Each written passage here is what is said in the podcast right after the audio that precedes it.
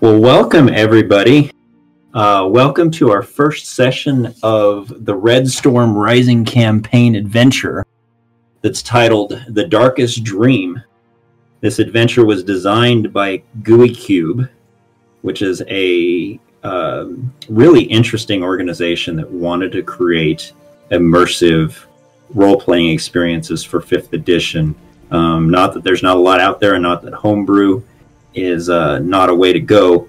Um, but uh, their product is wonderful, and uh, if you haven't seen it yet, or if you're here to check it out, we hope that it gives you somewhat of a taste of uh, what it can bring to the role playing table and fifth edition experience. Um, I think you guys will be well satisfied on it.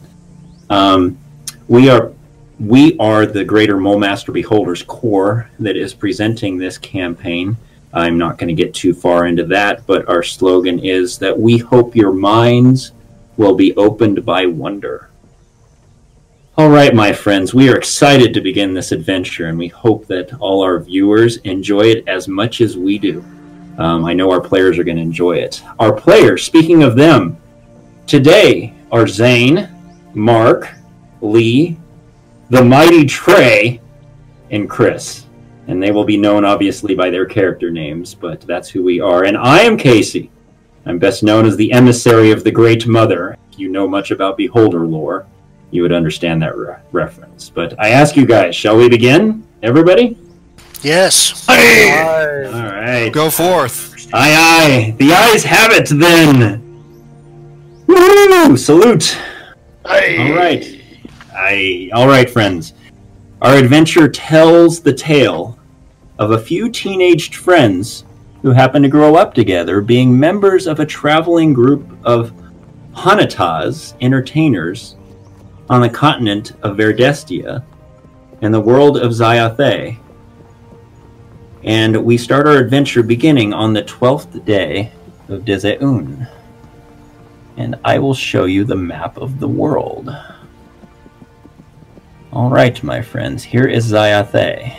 The world of Zayathe is very complex, very spectacular, many continents, quite well fleshed out. And within the Gooey Cube system, you could uh, get the product known as the Cyclopedia, uh, Volume 1, and it talks about uh, much of what is going on in the world and how the world is shaped.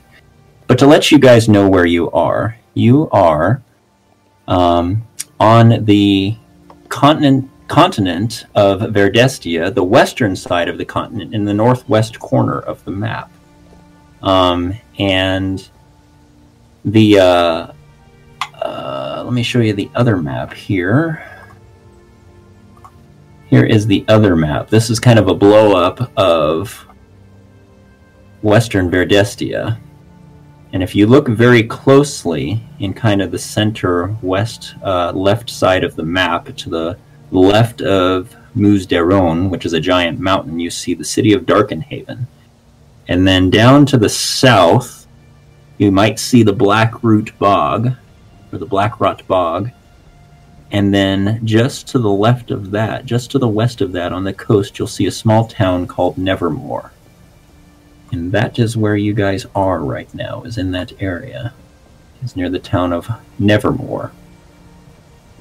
Alright. Um, the Hanatas troop is camped near the town of Nevermore, which is situated within the Republic of Zyranthia, which I said is located on the western coast there. The troop is preparing for the final day of their spectacular show known as Carnival. Who and what is this wandering band, you might ask? Well, I shall tell you. So sit back as we tell you a tale. The Blue Veil is the name of one of the number uh, one of a number of Hanatas caravans that ride the roads of the continent of Verdestia, which is considered the most northwestern of the civilized continents of the world of Zayathe. Like all Hanatas troops, the Blue Veil are a close knit group with much strong kinship. For the most part, they traverse the lands of the Republic of Zyranthia and the sovereignty of Andal- Andvala, which are the most western and most southern civilizations of the continent. Because of the blood touch that most troop members carry, the Hanatas are outcasts from the civilized world. And as such, they are a traveling people, with their own homes being the wagons in which they ride. You are a member of the Blue Veil Troop, and because you are a younger person, you are referred to as Frenta, which is roughly translated as youth in the common tongue that is spoken in the civilized lands. As Frenta, you are in training to work the shows, to contest against those who would wager their coin, to help aid and defend the troop, and ultimately to take over leadership when the current Bonduran are too old to carry on with their duties. The term Bonduran means protectors. When translated into the common speech, most troops have 8 to 12 Bonduran who serve on the troop council. Typically, however, there are one or two individuals that serve as Prema Bonduran, and these are the primary leaders of the troop. The Prema Bonduran of your troop are named Borag and Kalnasi. Borag is the strongman of the Blue Veil and is massive and incredibly strong as a humanoid, and that's owing to the ogre blood in his veins. Nearly seven foot tall with broad shoulders and a thick frame, he can wrestle five or more strapping farmers at once and win consistently. But physical strength is not his greatest asset, for he is a good and honorable man, true to the members of the troop and carrying a fatherly love that lies deep in his heart. Each of you have felt his encouragement and his admonishment, seen his tireless efforts to keep the troop healthy and safe, and watched his patient and kindly ways. Even when the littlest members of the blue, even with the littlest members of the veil.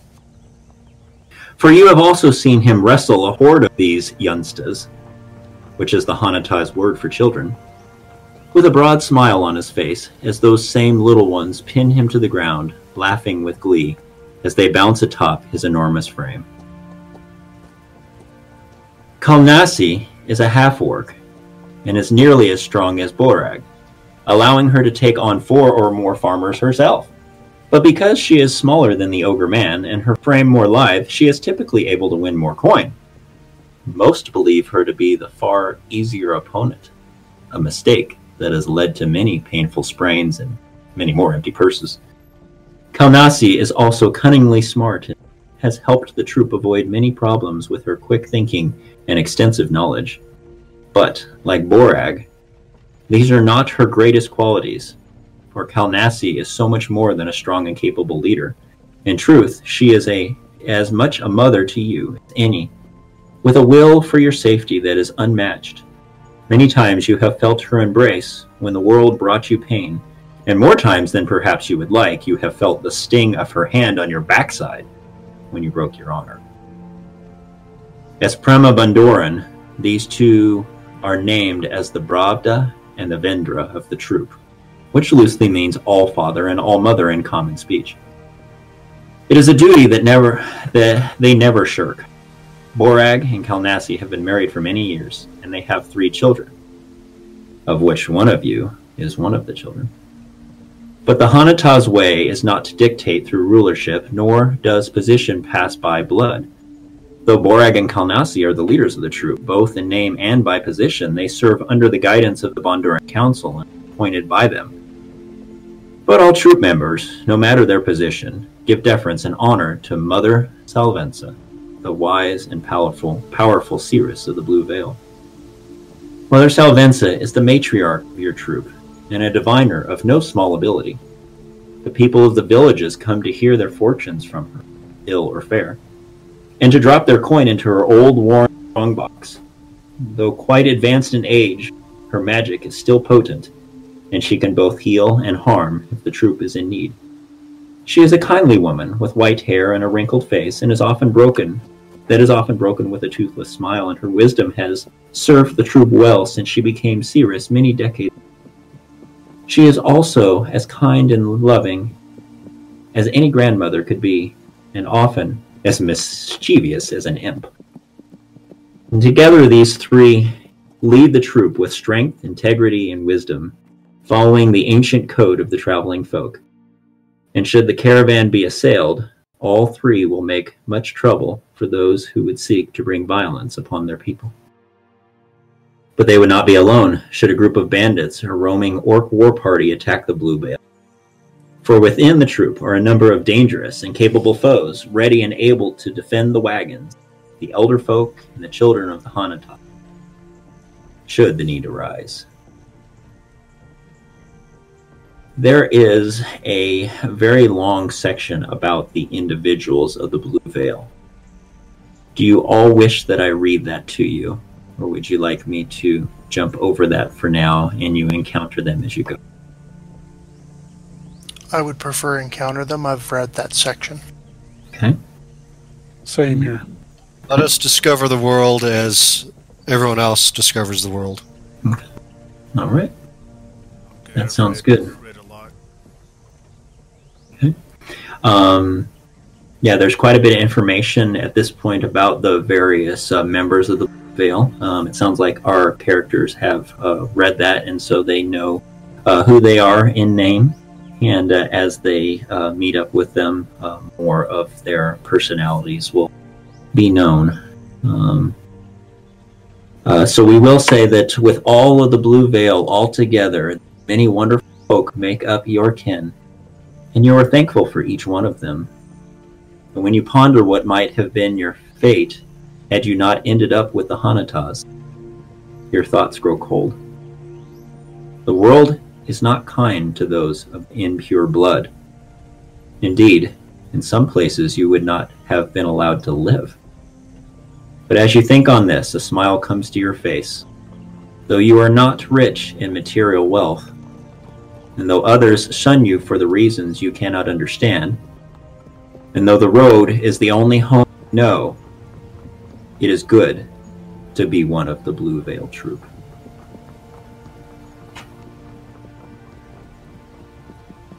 So, with that, my friends, I ask you all to introduce yourselves, and we begin with Theros. Tell us about you. I am Theros, the son of Borag. I am a barbarian. Sorry, my voice is not going. Through. We can hear you. Can you hear me? Yeah, we can hear you just fine. Go ahead and talk. Sorry, I just was having some problems with my microphone. Okay. Of course.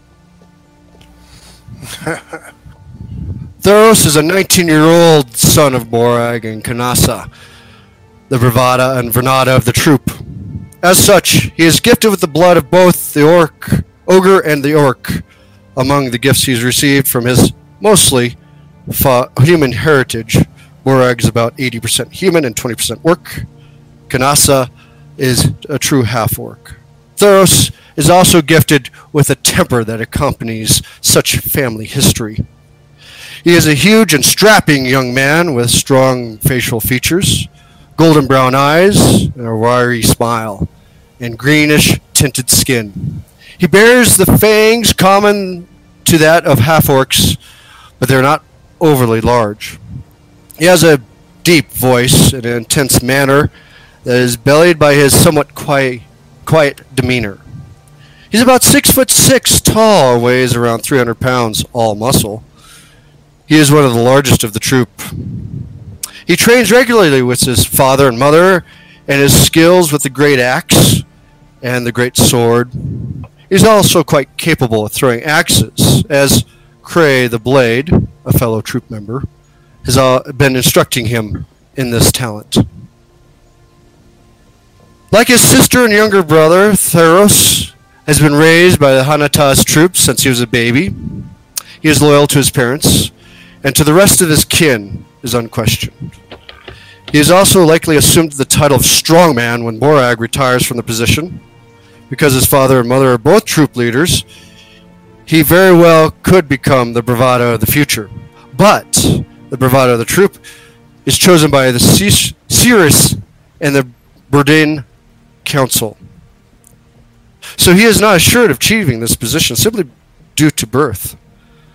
He does aspire to a position of bravada and may, at times, be a little overt on his potential rivals. Theros has a great relationship with his sister, and they often train together. While he's somewhat jealous of her natural leadership's ability, he does not let that affect his love for her. Their younger brother is also a bit of a hero worshipping of his older brothers and si- older brother and sister, which can be annoying at times, but Theros also loves him deeply. Cool. And uh, and I'll, do you want me to continue on with the rest of the added stuff, or do you want to continue? on? Um, we'll come. We'll come around to that later. Um, Sounds good. I'll Okay. leave it there. All right. Well, uh, I recognize uh, Fleegan. Tell us about yourself. Fleegan. Philhelm. Uh, Phil Fundal Film is a male gnome with a strange disfigurement. Indeed, it was this curse that had him end up with the Hanatas in the first place. The afflic- affliction is called the squirms, or flesh fall in common tongue. The disease causes areas of the face, and particularly those those of the nose, ears, and lips, to grow much larger than they should. Pronunciation. As such, Fleegan has a substantial drooping nose, large ears, and thick, dark lips on his rather round face. Beyond this, his entire body is hairless, and his hands and feet have large bony knuckles that are somewhat painful in the cold weather. Because of this disease, Fleegan was given to the Hanatos by his parents when he was just a babe. He doesn't even know their names. Fleegan is a three foot, nine inch tall with a stocky frame. Tattoos adorn his body. In truth, he more closely resembles a very short dwarf without the beard. The disease has one benefit, however. It ha- as it enhances muscle strength, making Fleegan very strong for his size. He is also quick and agile, which is unexpected given the appearance of his body. Fleegan carries two daggers for attacking in melee and throws daggers for ranged attacks. Fleegan is somewhat sour and surly, with a sarcastic wick, wit that sometimes is off putting. That said, he is also a valued friend of many of the Frinta, in particular the Sorcerer Fix. They share a number of interests, specifically, they love to play Zis, a two player board game that is favored by those with high intellect. Fleegan is a hard worker and has a reputation for almost doing more than his share. He is very intelligent, a quick learner, kind of like me, and has a rapidly advanced in his studies in the way of the rogue. Well, cool. All right. Then I would ask Kenna. Tell us about you. Uh, Kenanyama is uh, uh, Severa's the spell dancer's daughter and has celebrated her 16th birthday, which is the traditional date in which one becomes a Frienta in the Hanatas custom. She's five foot three inches tall and bears the blood touch of the Fae Ari. The look of Fae is somewhat strong in her, and her ears are quite a bit longer than an elf's. She has long red brown hair with fine, fair features that are common amongst those whose blood carries the touch of the Fey folk. She is uh, has a small nose, high cheekbones, and a soft jaw with a pouty mouth that is fond of laughter. She is slight of build and light, uh, likely weighs no more than a hundred pounds. She wears dark clothes that seem more to befit a rogue than a magic user, but favors a patchwork cloak that matches her joyful and outgoing personality. Her father is Cray the Blade, though she has not had a long or uh, close relationship with him. Uh, early in her youth, she showed a strong aptitude for, uh, in magic, and though Cray may have preferred that she learn the ways of the warrior, she was uh, apprenticed to uh, the spell dancers of the troop. Uh, her talents are significant and her ability to channel the Everflow is considerable. She has learned much in the past decade and is, without a doubt, a very capable sorceress. She is also a spell dancer and has learned a number of the traditional and magical dances of the uh, Hantas. Hanatas. Cool. All right. Well, uh, Quimber, tell us about you. Quimber was a very young man when he was found by the Hanatas. He was found in a ditch alongside a road, and they rescued him. Some of the uh, the elders of the group know his past, but he doesn't speak of it. It's a very sad road that he had to travel. But he found Kisma, his goddess, along the way, for there are many perils that he came across where he should have died. But she gave him a horse when he needed a horse. She gave him water when he needed water. And that led him to the Hanatas, to the troop, and his friends that you are hearing from now.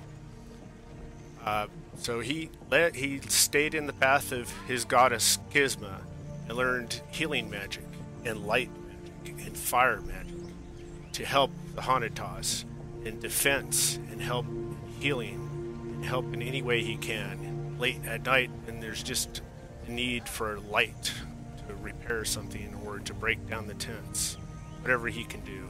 And he is not weak. He is a strong, strong person. He could carry carry much, and he, he carries his weight quite well around here. Uh, he has faint memories of his parents, but uh, he doesn't like to think about it. It is a comfortable dream of his parents, but he doesn't feel it's his home anymore. He is a Frenta, a member of the Hanatas now. That is who he is. That's who he always will be. He, he loves this nomadic life, but he, when they're around civilization and performing, he's a bit on edge because the townies, they enjoy our entertainment, but they don't seem to enjoy our presence. And watching after the yuntas, the young ones, it's it's quite a chore. I feel like I am sort of a mother, even though I couldn't give birth to one of them and wouldn't want to. Uh, but my my humor, as you can tell, is quite quite dry. But my laugh seems to bring everybody about anyways. I, I, enjoy humor. I enjoy my friends. I enjoy dancing, singing, the, the, late night entertainment when the townies have gone away. This is. Uh, I am I am just set here to be a carnival for my for life. Says, but my need really is not with the troop. Eventually, I would like to make some kind of earnings for myself given to me, something I can do to not make a name for myself, but eventually maybe like a greater purpose, something maybe Kisma. Kisma will eventually show me what that is.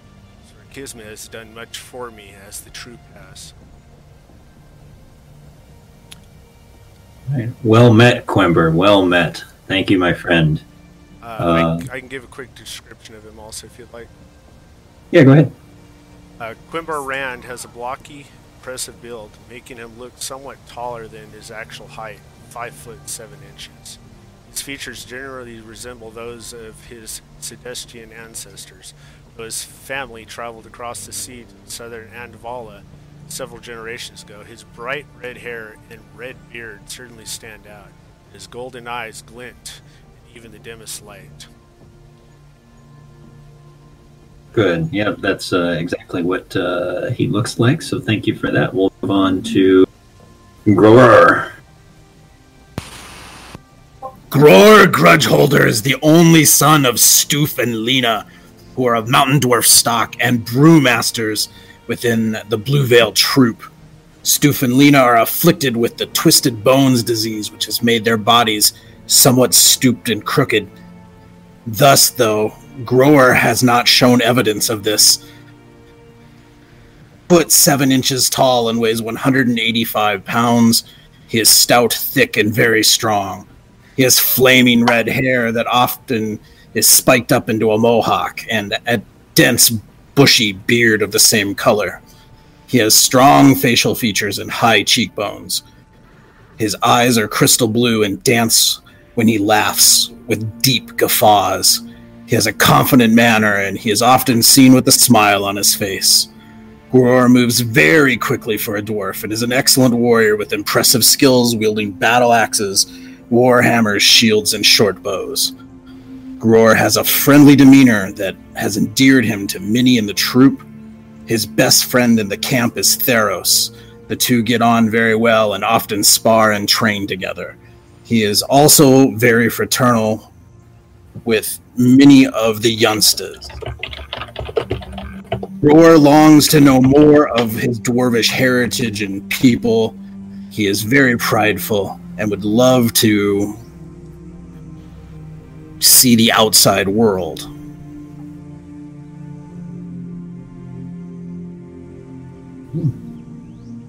All right. Well, thank you all. Is that uh, everything for Gror for now? Yes. All right. Well, thank you all for that. Uh, well met, my friends. Well met.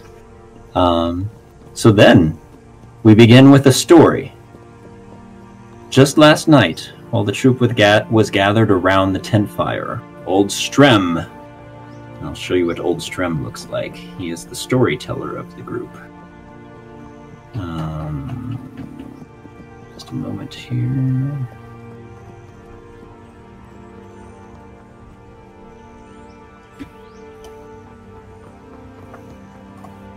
There we go. All right, Old Strem. He is the one who, around the tent fires, tells the stories. And just last night, while the troop was gathered around the tent fire, he tells the favorite tale, and one that is all too familiar, and it's called The Legend of Xylea. Long ago, many centuries before the woe of ruin, there were no traveling folk. For the blood touch, it never manifested itself within any of the high races.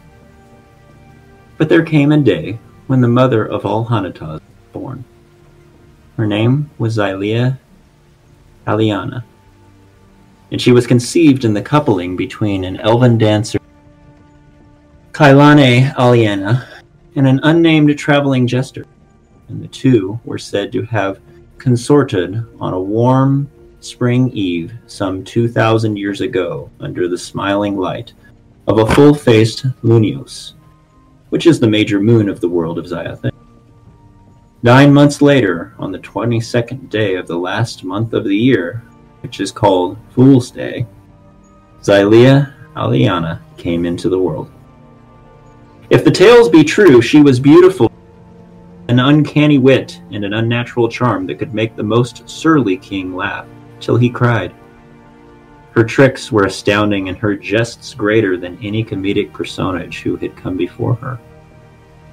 By the time she was just 16 years old, she was entertaining in the highest courts and playing on the grandest stages of the Thernic civilization. But Xylea had a secret that none except her mother knew. Namely, that beneath her thick makeup and billowing clowny clothes, she had skin of reddish orange, dark blue scales upon her back, and tiny horns beneath her hair. This secret was kept well for a number of years, until Saltruana Veridasan, one of the high elven kings, determined that he would have Xylea. He devised a plan to have the woman entertain in his court for the birthday of his brother. But this was just a ruse to bring her to his magnificent forest city and into his majestic cathedral in the trees. The night before she was to perform, the king made his way in secret to the guest suite in which Xylea was abiding, and there, from a hidden niche, he watched her disrobe and bathe open pool in her chambers. As he regarded her, he was even more enraptured when he saw her exotic skin, beautiful shape gleaming in the moonlight. And then came forth from his place of hiding and exposed himself to her, his lust inflamed, his desire for her greater than anything he had ever wished for in all of his life. But Xylea rebuked Salchuran and slapped his face for taking such liberties. Ashamed, the king left her presence and retired to brood in his bedchambers and to plot his revenge upon the lass who had so be belittled him in his own castle. Thus, on the night following, at the performance for Saltruan's brother, a stage hook chanced to catch upon Xylea's costume, tearing much of it from her body and exposing her secret for all the world to see. The king feigned aghast at the sight of her, and others in the audience followed suit as they had been prepared to do by the king's order. A group of priests in the audience named her a demon, and she was cast from the courts, never to perform again. Indeed, her alien appearance marked her for all in the realm, and she was turned out of villages and towns wherever she traveled. And then one day, as Xylea walked alone on a road, hoping beyond hope that she could find welcome in the next town, an old man in a jester's hat, driving a colorfully painted wagon pulled by huge blue horses, came up beside her. Xylea regarded the wizened figure, held the reins, was taken aback at the brightness in his eyes and the warmth of his smile. The man asked if she would like a ride, did not seem at all bothered by her alien appearance. Xylea agreed, and the two rode together for over a year. Now, as 'tis said that the old man told Xylea in their time together, for he was wise beyond wisdom.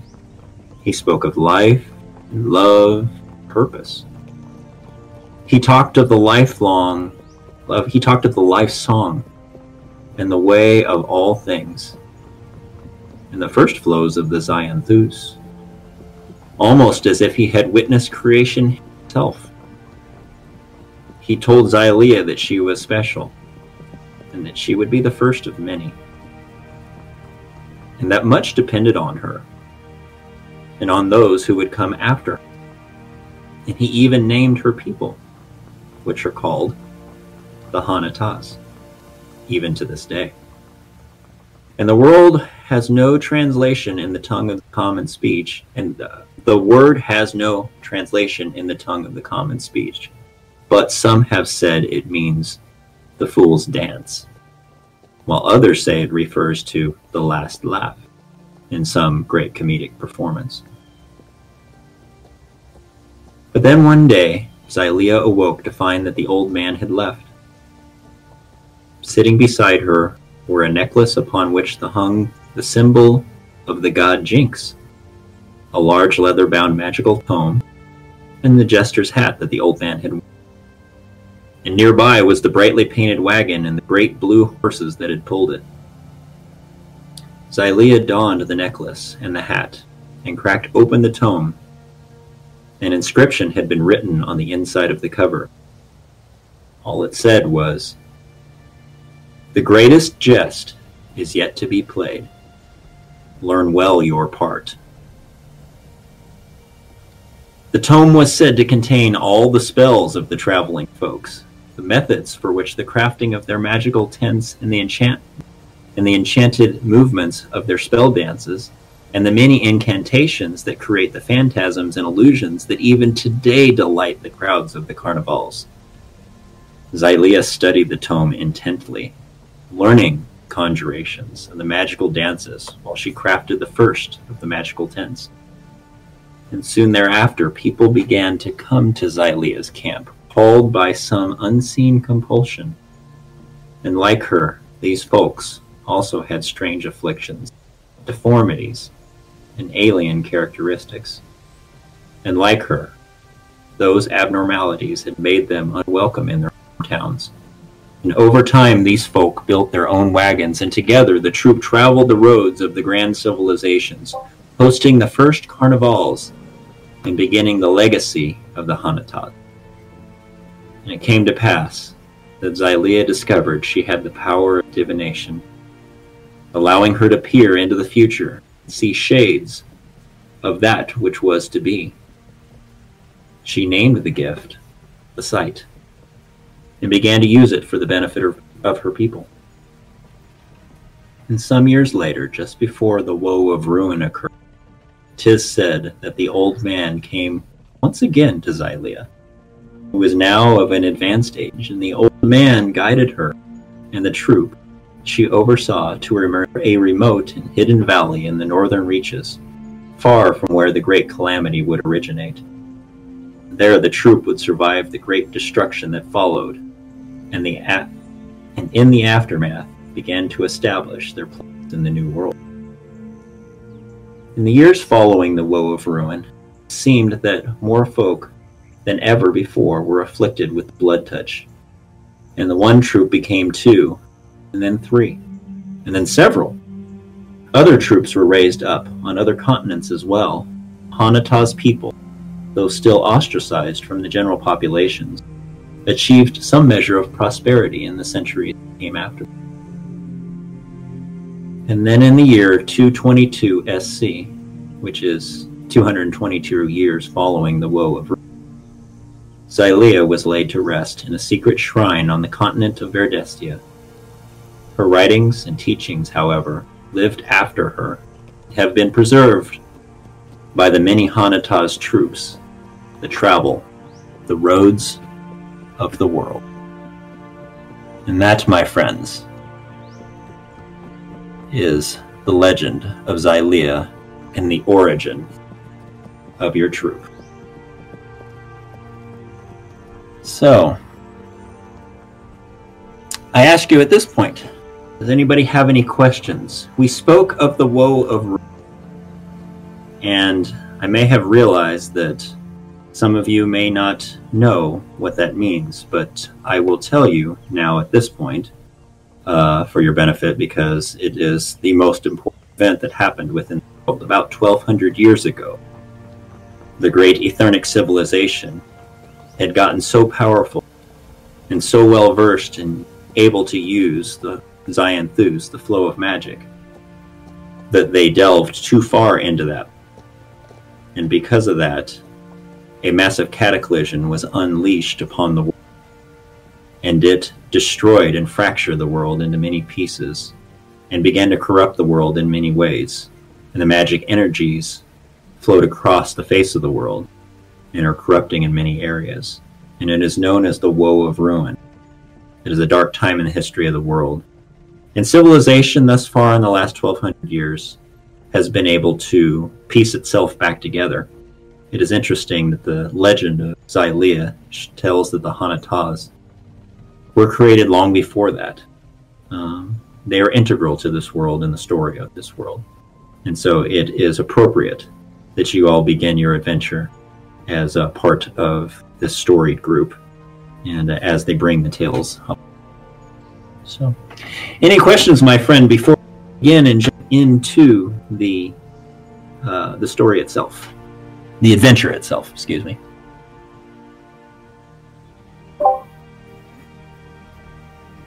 Hey, bring it on! All right. well, we will. We're ready. All right. After nearly 45 minutes of uh, story, which I hope was uh, was satisfying to you all, uh, we shall begin. Well worth it. Yep, yep. Okay. All right, my friends. Okay, well, after a late night around the tent fire, the morning has been busy preparing for the final day of Carnival.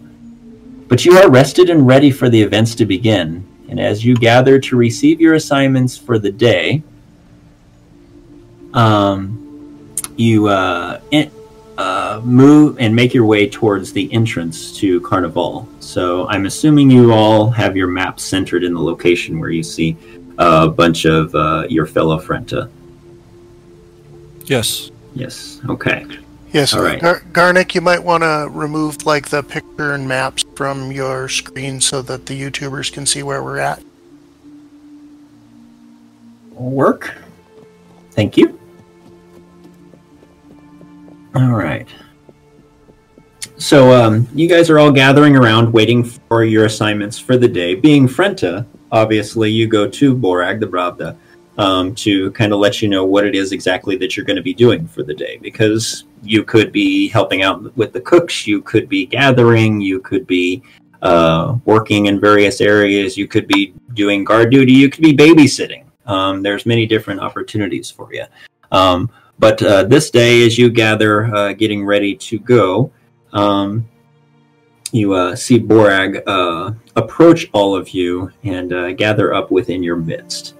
The day nears high sol, and the carnival is soon to open for the last day outside of Nevermore, at least for this season.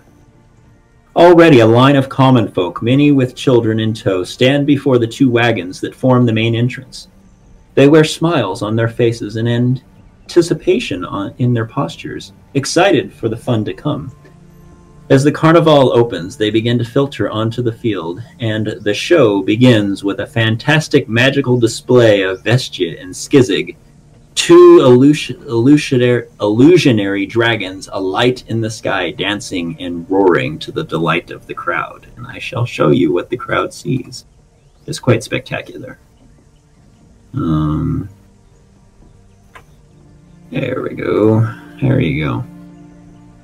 All right. Awesome. Tis a strange thing, you think to yourself as you look at the crowd. Here, these people, who would not welcome us in their town, come out to this field to enjoy our shows. They eat our food. They drink our libations. And they give us coin. Their coin. Though it makes no sense, it is the way of the world and the lot of your life as a Hanatas. Your group is assembled near the main gate, where Borag has gathered you to provide your assignments for the day. And just before the entrance stands a small tent striped in blue and gold, where anyone seeking to partake of the festivities may pay an entrance fee. Dren and Kalva Steel are currently in the tent collecting the fees, and a small, crudely stamped token of a tent is given in exchange for the entry fee as proof of admission.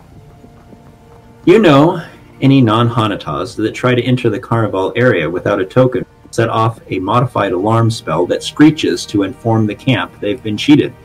Fortunately, it seems the locals have learned their lesson and the alarm has not sounded for the past two days. It will likely not sound today either, as without the token, most attractions are off limits anyway. Behind you are the tents and the troops u- used for Carnival, plus all of your brightly painted wagons and a riot of colorful streamers and flags strung between them. The tall tent rises in the center of the field, its peaks of striped cloth billowing beneath bright blue pennants that flap lazily atop its towering tent poles. In the tall tent is where the high mystiques happen. Well, the morning fog has burned away, but it has been replaced with a light haze rising from the cook fires, and you can hear the occasional pops of small fireworks going off about the din of the crowd. And the smoke carries the smells of roasting spice meats, fried okra, simmering zarisho, uh, zariso, and fresh baked pole bread. Your stomach rumbles at the delicious aromas. Suddenly, the distant roar of Tranoff, Sel- Selvra's manticore, cuts through the morning air.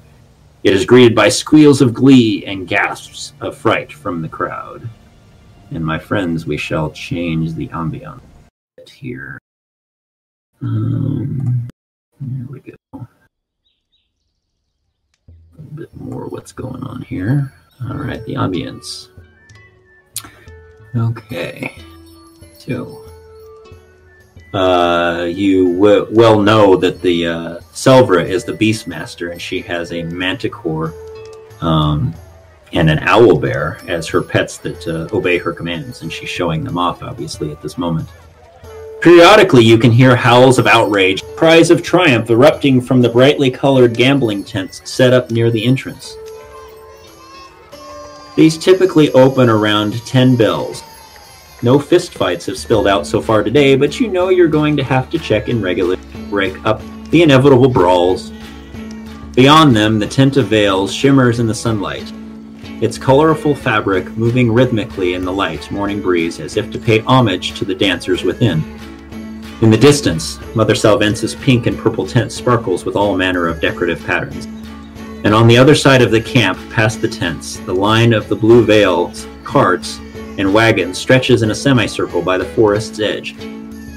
There, troop members peddle trinkets, baubles, and other goods of, of out of open windows from their wagons to passing locals, jewelry baskets, baskets, rugs, scarves, and all with unique and exotic patterns of the Hanatas are always enticing buys for the locals, who are used to the more simple, unadorned items procured in their area. More people are arriving, and yeah, it's definitely going to be a busy day. So, let me turn this down a little bit here. All right. All right, so if you have the uh, image of uh, the flying dragons up, you may want to pop down at this point. Um, all right. All right, so uh, Borag approaches. Uh, he looks at the five of you um, who are members here, and he says, um, uh, just a moment, uh, my youngsters. I, uh, Frenta, excuse me, sorry. Uh, just a moment, my Frenta. Uh, I will be with you uh, momentarily, but uh, first uh, I need to uh, speak with some of the others here. Kalnas, uh, Catherine, uh, stop fighting with your brother. Hey, sis. Yeah. Yes, you guys too. To separate there. Now, Kalnasi and uh, and Saidir, I need you. I need you to go help. Uh, I need you to go help with the uh, the the wagons. Uh, they. Uh, I need to do the gathering of the wood. You know, uh, the two over there. They their legs. They're short and uh, they have no no uh, way to be able to get to what they need quickly. So you two need to go off that direction. And they say yes. All right, sis. Punch her in the arm. Ah, brother, you frustrate me. I cannot believe you snore all night long. You, I need going, but you you kept me from sleeping. I'm so tired of that. So off I go. Leave me alone. Yes. He's so loud he keeps me from sleeping sometimes. Of course he does. Of course he does. Doesn't bother me. And then he looks over at uh, he looks over at Fix and he says, "Fix, uh, today your talents are needed in the cook tents. Um, I know that you would rather stay with Fleegan, but uh, it's it's important that uh, you you help out with uh, uh, Sunacy. They're expecting a big crowd today. Fleegan, uh, d- um, I- I'm sorry for that." All right, so uh, Fixie heads off towards the food tents, and then uh, he looks uh, somewhat crossways at Naftalia. Says, "Naftalia, you know what you've done. You know where we found you, found you with this morning. Uh, such shame, such shame you've brought upon our troop. So therefore, you have babysitting duty with the youngsters today. Get on, get on with you. Think about what you've done, and we shall talk later, young one. He says, Oh, Zatis, one more. And then there's Dresden. Dresden, I am much proud of you. Maybe you all. Day. He, yesterday, used his abilities to be able to notice somebody cheating in the gambling tent. Yes, they were cheating, and he saved us much yells that day. Much yells. So today he gets the day off. You do what you desire. Just make sure that you stay close, as we may need your help this evening as we begin to pack things up. And Dresden says, Oh, yes, yes, yes, thank you. Thank you. I shall enjoy my time today. He travels off in the direction that he needs to go. So then Borag looks at you all and he says, All right. We have had too many close calls over the past days. The townies will come in droves today, but their leaders are getting antsy. They may try to cause trouble for us, and they may even try to hmm, encourage us to move along. So I need you to keep an eye out. Make sure no one from either side is doing anything stupid enough to get us into real trouble. And uh, I need you to break up fights, keep them out of places they don't belong, and make sure everything, well, you know, runs smoothly. So, hear me now. Avoid drawing steel unless you absolutely need to protect yourselves. Use fists if that's what they're swinging at you, and only if anyone gets tough with you. Anything more, and you'll have the town guards coming down on all of us. His eyes suddenly look beyond you to the entrance. Ugh. Speak of the devil. And he gives a sideways glance to Theros as he's saying these things about um, not wanting the town guard to come down on him because he knows of his uh, hot head. His voice my tra- knuckles. Mhm. He shakes his head.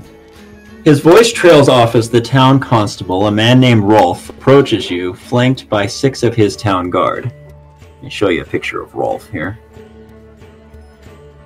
Um, there you go, there's Rolf. The guards wear slightly frayed tabards bearing the cat's head in front of a blue moon. Underneath your, you can see worn suits of studded leather armor and helmets that bear noticeable dents from overuse and more than a little lack of care. Some are holding halberds, while others, and all have long daggers secured to their belts. The constable wears plate mail, which is in good condition, and his hand rests on the pommel of a longsword. Tall and imposing, he has closely shaved brown hair and a matching, neatly trimmed beard. He strides almost arrogantly up to Borag, despite clearly being outmuscled by the Bravda of the Blue Veil. And without preamble, he begins to make demands of the troop. You overstayed your welcome, sir. The Council of Nevermore insists you peddle your vices elsewhere. Elsewhere. Uh, Borag responds. Half your town is already here, including at least a couple of your counselors, if I'm not mistaken, replies Borag with a chuckle. Today is our last day anyway. We'll be heading out tomorrow. Uh, after a few moments of tense silence, the constable huffs, but grudgingly agrees. Well, see to it that you do. And if I find you here tomorrow, I won't it won't be a request. My men will keep watch by the entrance here and patrol the perimeter to keep the pace. And at that, he turns and walks briskly back down the road, followed by two of his guards. The four remaining townsguard appear to lack the constable's conviction and disdain, and, but the two that move up to take up positions by the entrance still give you dirty looks. And as they do, the other two begin to circle around the edge of Carnival.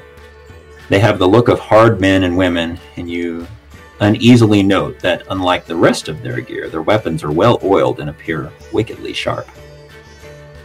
So Borag turns back to you. Uh, as you can see, my Zatis, we don't need to give him an excuse. Those fine fellows are more likely to cause problems than stop them. He says, gesturing to the town guards.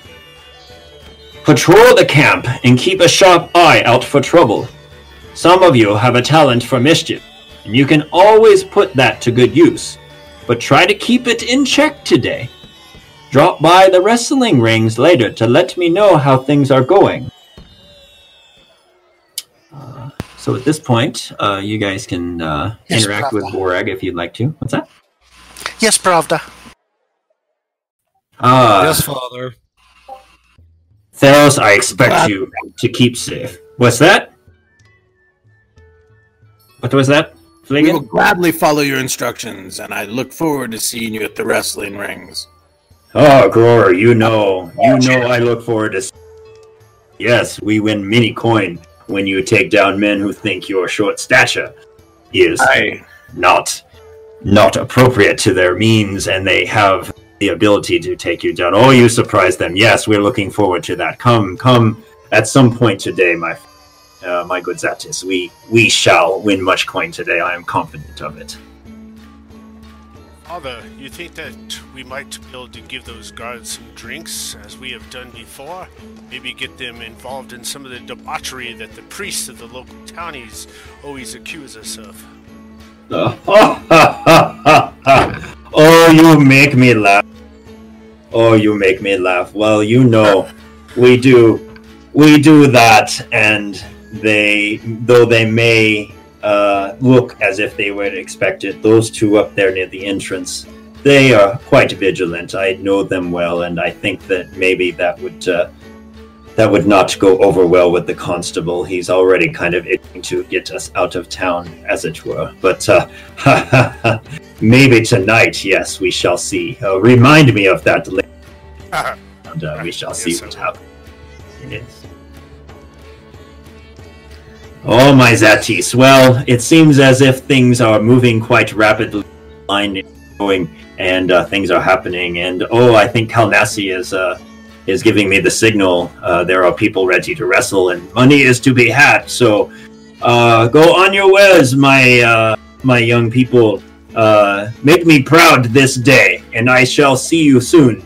I shall see you very soon.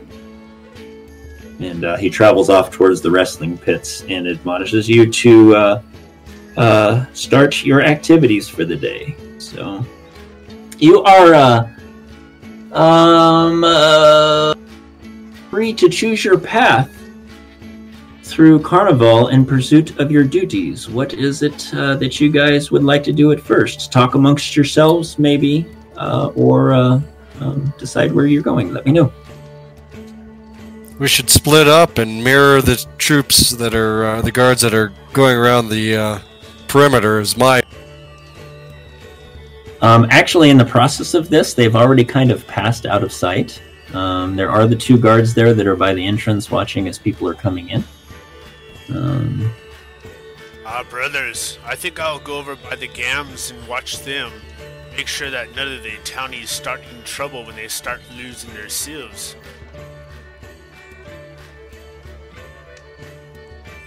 Uh, I may have uh, not mentioned this, but it uh, it might behoove you all to stay together. Um, so I will say that um, Borag uh, is uh, kind of admonishes you to uh, um, not break up into groups unless abs- or not break up into individuals unless absolutely necessary, or that you might find as such. But uh, that is that is up to you. well. Let us let us go to the food and drink wagons first.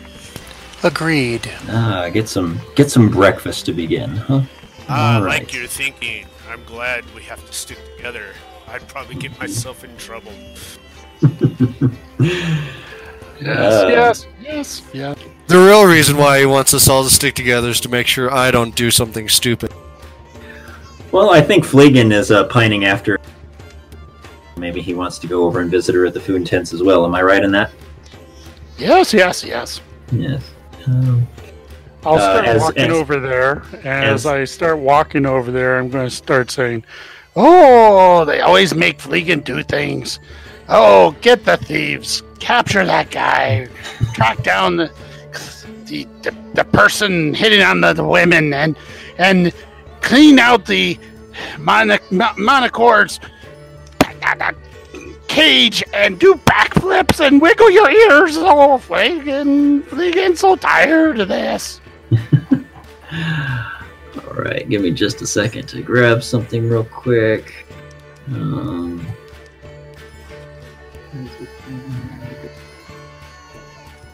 um, give me one moment here. You guys are welcome to talk amongst yourselves, but uh, let me find something in the book. Well, here. Fleegan, if all of that is too much of a problem, maybe we should do a new act. Shot put de Fleegan. Good one, brother. Ha ha ha! I bet I can jump up on top of your head. Okay. Um. Both And then we'll find the shot put de Fleegan. I would like both Quember and uh, Kenna to uh, give me a perception check, please. Certainly.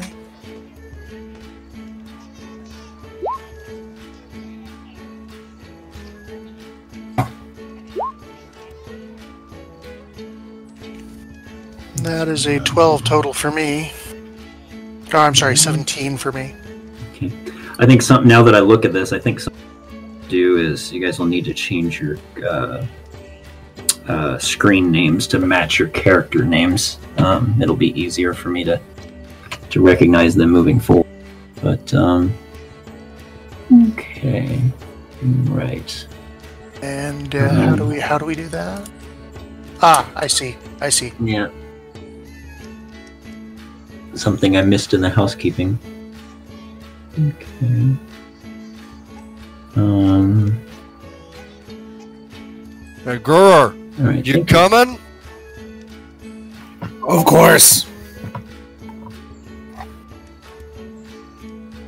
All right.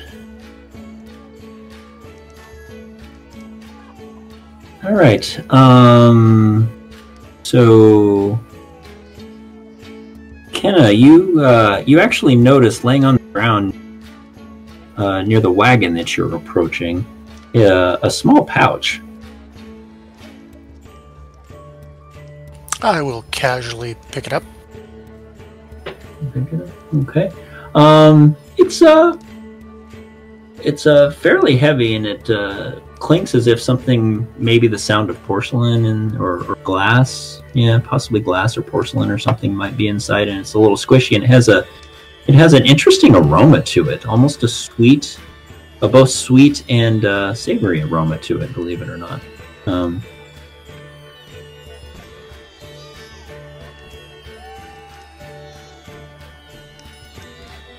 you do anything else with it? Being trained in Arcana, does that um, allow me to identify any magical remnants? Or Um, um, with Arcana, what you could do is give me an Arcana check to, if you're trying to deduce just from your knowledge of Arcana Mhm. whether or not it um, it has uh, magical properties. So give me an Arcana check. Um, Mhm. your your skill and your background um, uh, as a spell dancer doesn't seem to indicate uh, that there would be any potential magical properties with that at this time. Okay. So. I'm gonna op- open the bag slightly and just peek Okay. in. All right, uh, that scent seems to get a little bit str- in the bag, uh, but it's a it's a pleasant scent.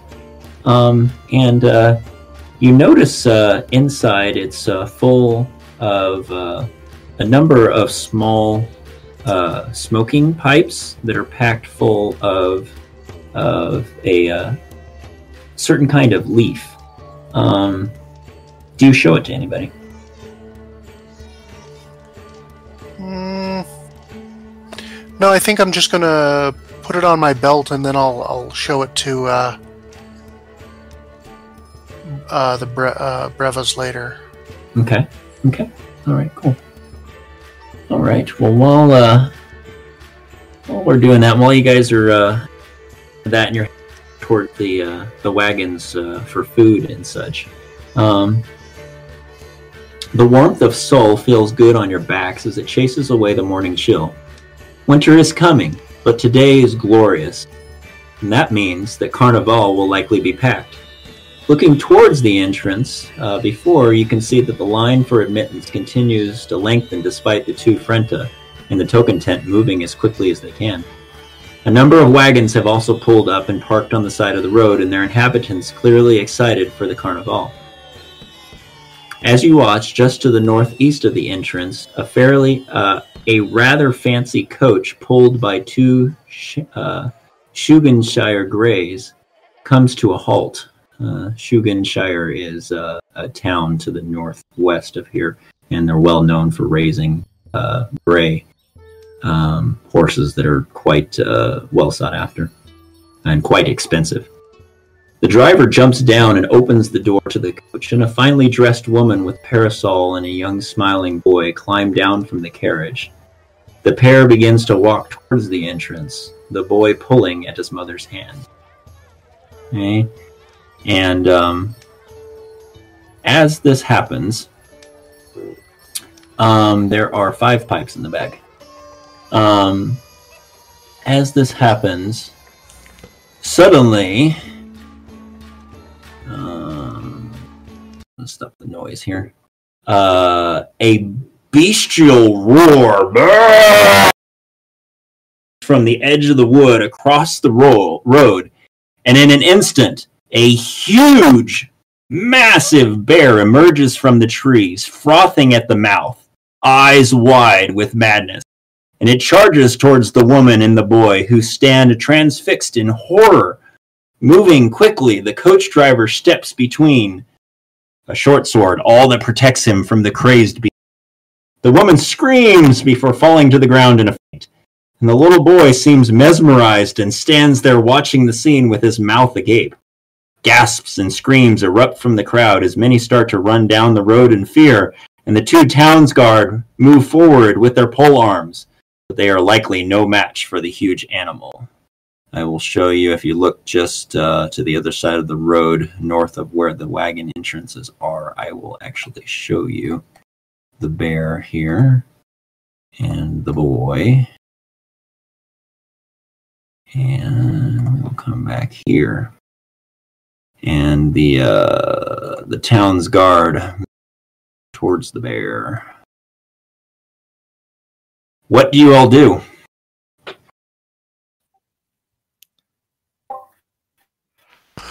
Gror says we cannot let the town's guard have all the glory and fun. We must keep the crowd safe. And he I'm yeah. I pull my bow and move in that direction. To battle! Of course, drawing weapons. Yes, my brothers. Ah! Great! A 15 foot tall bear! all right. Uh, Perhaps we should that- get Dad. The only one with any common sense. So this is actually this is actually a picture of what you see, um, and uh, it sounds like you guys are going to go after and attack them. So uh, you guys can move uh, from where you're at up to your distance this round here.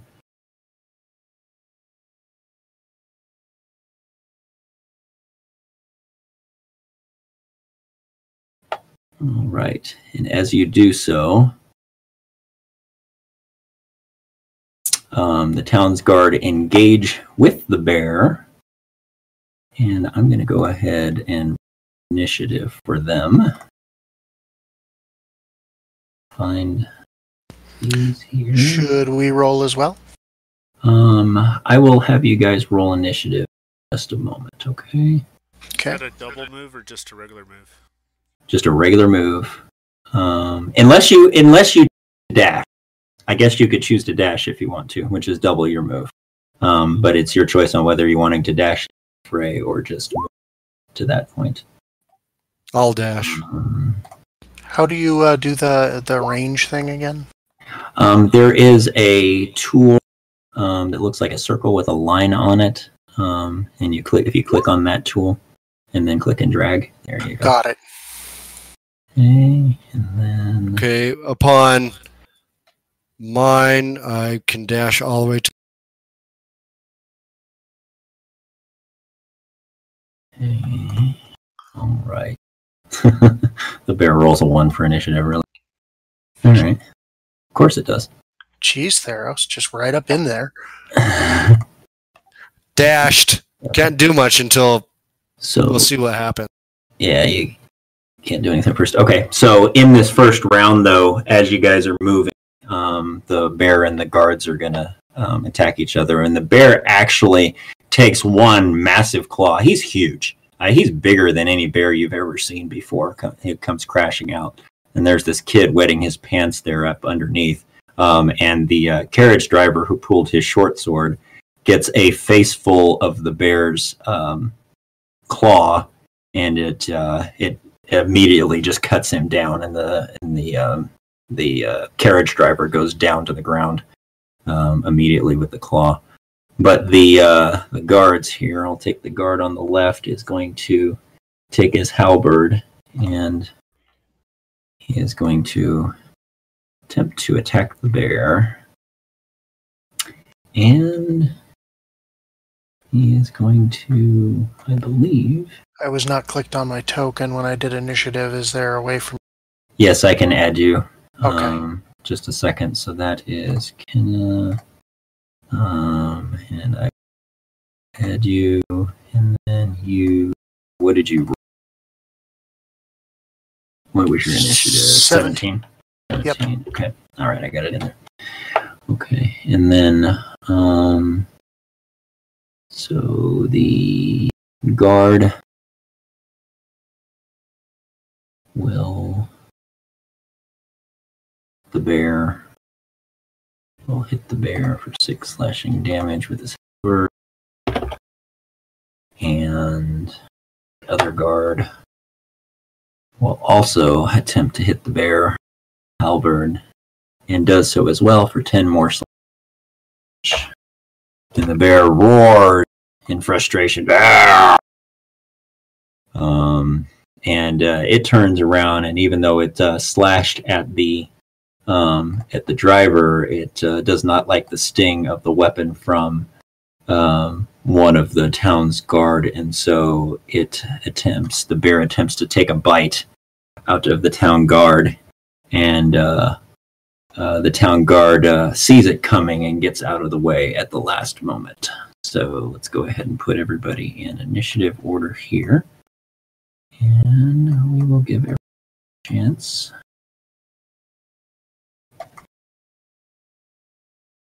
To take their turn. So, Fleegan, you're up first. Uh, are, are we still missing somebody? Yeah, I failed to claim my token. Also, I hit it a little too Okay. early, so I got a 13. Okay. Okay, so that is this guy here. And you said 13? Yes. Okay. All right. And that's something I tend to do too, so no worries, it happened. All right, so Fleegan, what's up? I will go ahead and throw a dagger. Oh, you got two Grors up there instead of a Quimbar.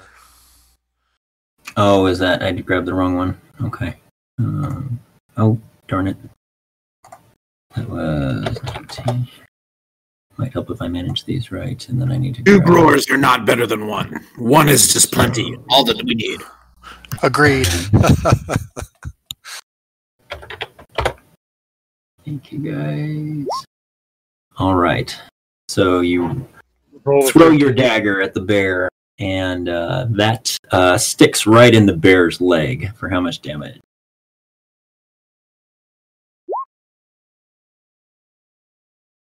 Woohoo, six! Nice. And I heard it!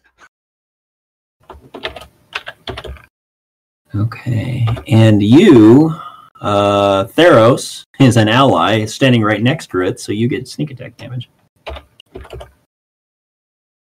You're welcome.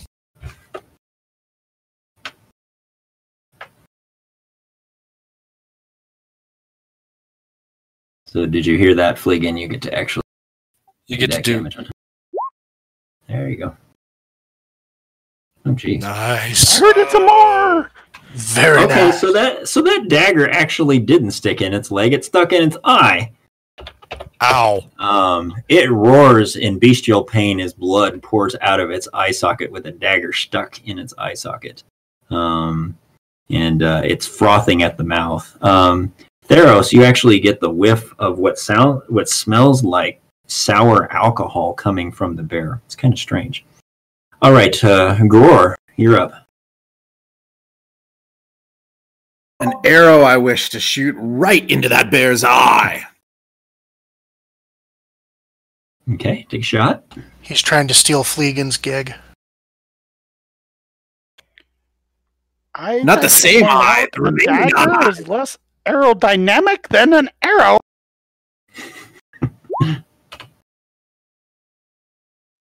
That's Well- hit. He uh he tries to shoot him in the eye um and uh it hits him uh right uh right in the soft portion of the mouth as he was uh trying to bite the guard there so uh, go ahead and roll damage please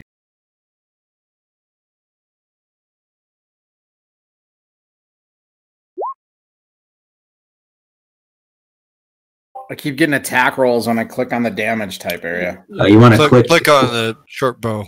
In the chat section you want to click on short bow at the bottom. There you go. All right so four piercing damage. All right um kenna you're up.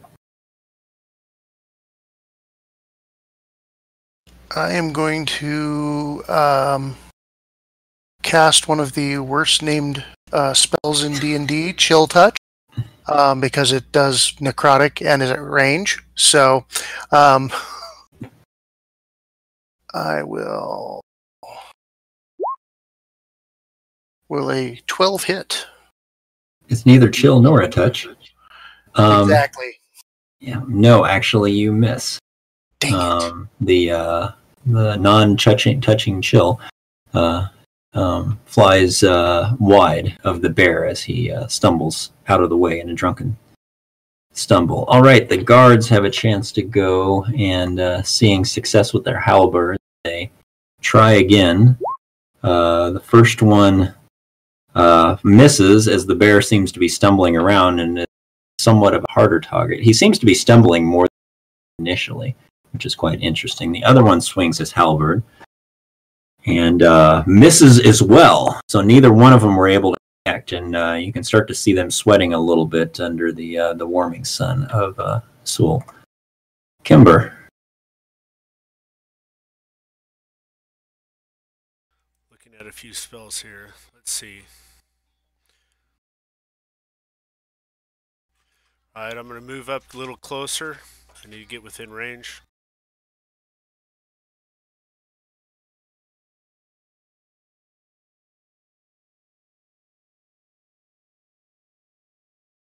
Okay. I'll get behind Theros and I'll amplify my voice and throw up my arms behind him or around him, make him look all crazy looking, and just probably okay.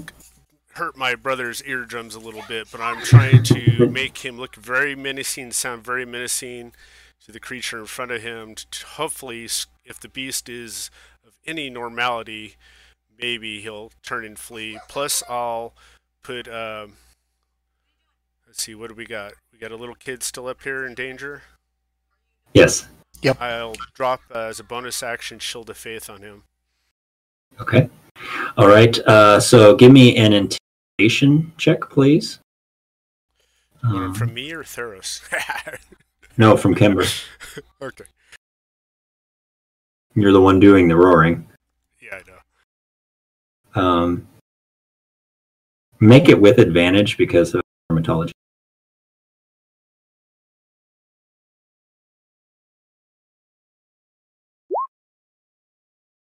Okay, Oh, so that's a twenty. Nice. Yeah, that's a, that's a twenty. Nice. Um, you see the uh, bear acknowledge your presence, but uh, kind of stagger and waver a little bit. Drool. Uh, you also, now that you've gotten close, are catching a whiff of um, of stale liquor. Um, but he kind of staggers around a little bit, seems to shake his head, and it uh, it doesn't it doesn't uh, take uh, the effect that you wish that it would. Ah, dumb animal. All right, Theros, you're up. As much as I would like to save this animal's life, we're going to end it.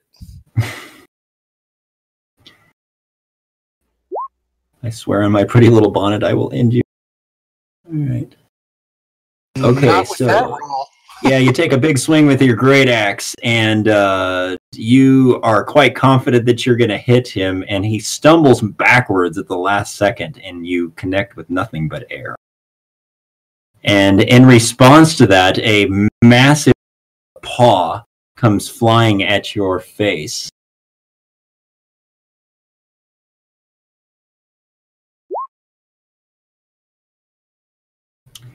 And um, you're able to uh, deflect it with your shield.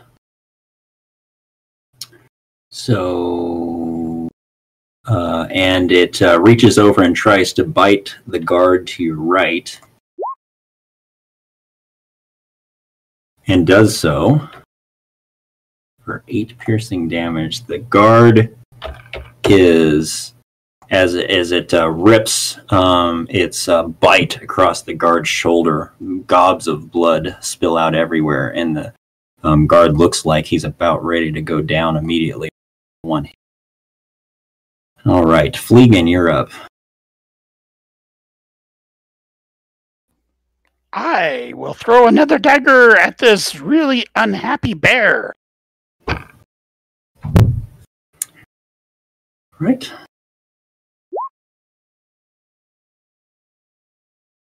That is going to miss. It goes right on by him. Anything else? Nope, I'm happy where I'm at. Okay. Okay. Gror. I will aim for that same eye. the eyes have it, of course they do. And you are going to hit that same eye for how much damage?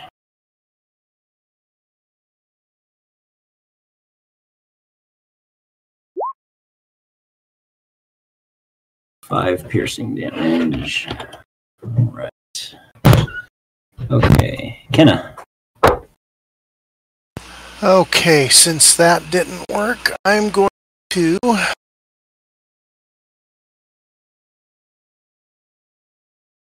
While pulling sword and slash the uh, bear.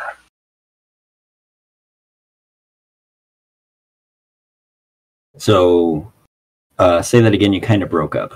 Oh, sorry. I'm moving up to where the kid is Mhm. and pushing him behind me so he's not in contact with the bear and slashing at the bear with my short sword. Okay. Okay. So you're pushing the kid behind you, which goes back Yep. there, and then go ahead and take a slash at the bear with your sword. Um, that's it's going to hit. Excellent. Four points of piercing. Force piercing damage. Okay. All right. Uh, you poke him and draw a little bit of blood. All right. Anything else? That is all I could do for now. Okay. Uh, the guard on the left is a little bit worried about his friend, and so renewed invigoration. He is going to try and stab with his halberd and miss. The guard to the right um, is starting to panic and uh, swings widely with his halberd and uh, misses as well, uh, probably due to the gash on his shoulder making him unable to use it as a. So, Quimber, you're up.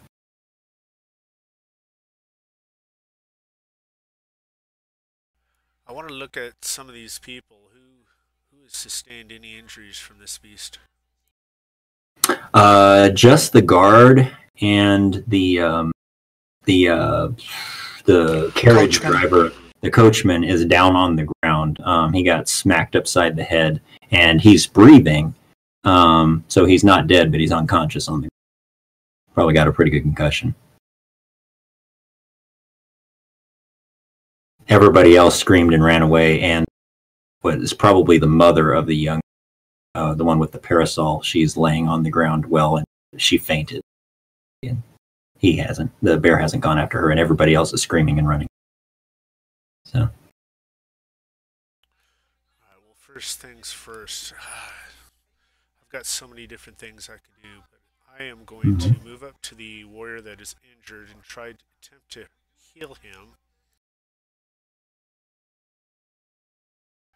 Then I'm going to use Healing Word on the downed coachman, which has a range of 60 feet. And it's a for a bonus action. okay, so wanting to wanting to cast healing word on the downed coachman. What are you wanting to do with the guard? Uh, cure light wound, or sorry, just cure wounds is an action, healing word is Uh-huh. a bonus action. Word is a bonus action. So Okay. they work Yeah. nicely together. Yes. I'll be able to heal Yeah. the guard and the coachman that might be dying. Okay. Yep. Yep. That's what I just wanted to make sure. That that's what. Okay. So healing word. So go ahead, make your rolls for each one of those. Tell me which one first. All right, see. Oh, I didn't put healing word in my easy to roll, but here comes cure wounds.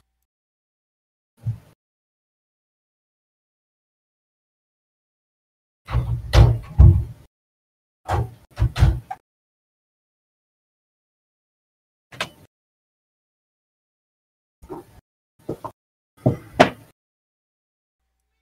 roll it after all. It's not working. There we go. Okay, so 12 points of healing on the cure wounds. Okay. Um, that heals the guard. Um, actually heals him back up fully. And um, and then healing word on on the coach driver will actually bring him back up fully too. So um, he is obviously stable and awake, um, but he's down prone on the ground, kind of scratching his head from the from the beating that he took and shaking his head.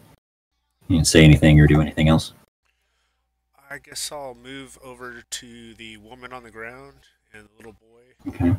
and uh, I'll get Okay. into position to drag her away. I don't know if I don't think I can still do Okay. it because I think that would be an action to drag her. It would be an action to probably move her, yes. To I'll let me move you where you would go. You'd be right there. And if you want to drag her out of the well, that's an action. Okay. So I'll move you right there. Okay. Sound good? Sounds great. Okay. Theros. Let's do some more bashing.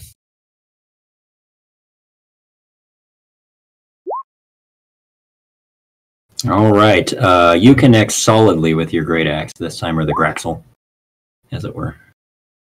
For The 12 Graxel. slashing damage, you put a massive gash in his uh, forefront right leg.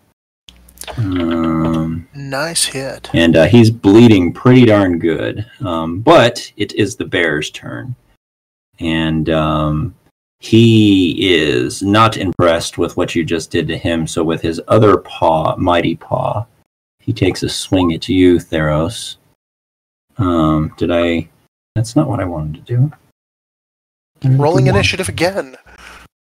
Okay, and might help if I actually swing the right one. I keep putting my mouse in the wrong spot. Okay.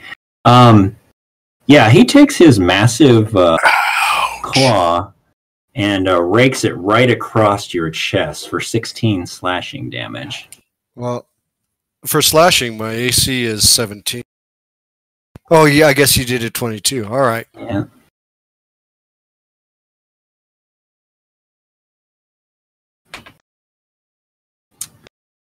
All right, and then uh, just to bite Kenna. Yes. and misses. She dances nimbly out of the way as Mhm. uh, she sees it coming. She is quite adept at doing those kind of things. All right, Fleegan. He, you see the bear take a big old chunk out of the chest of Theros, your friend. Who I'd like to remind you would like to throw me across the room. no, I'm tossing jokes already. Always. I will run up here because I'm not very smart and I will try to stab. Uh, you'll need to probably get one more closer, which you can. That's fine.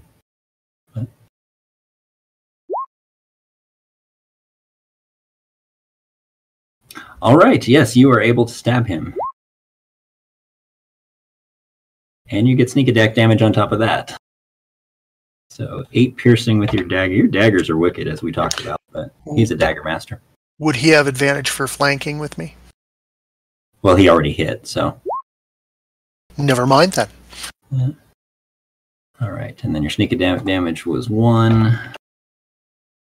All right, uh, the bear is bleeding quite heavily, and he's starting to stagger around even more from looks like loss of blood. Gror, Can I change weapons without losing any time to ch- Yes. charge? yeah, you can change weapons.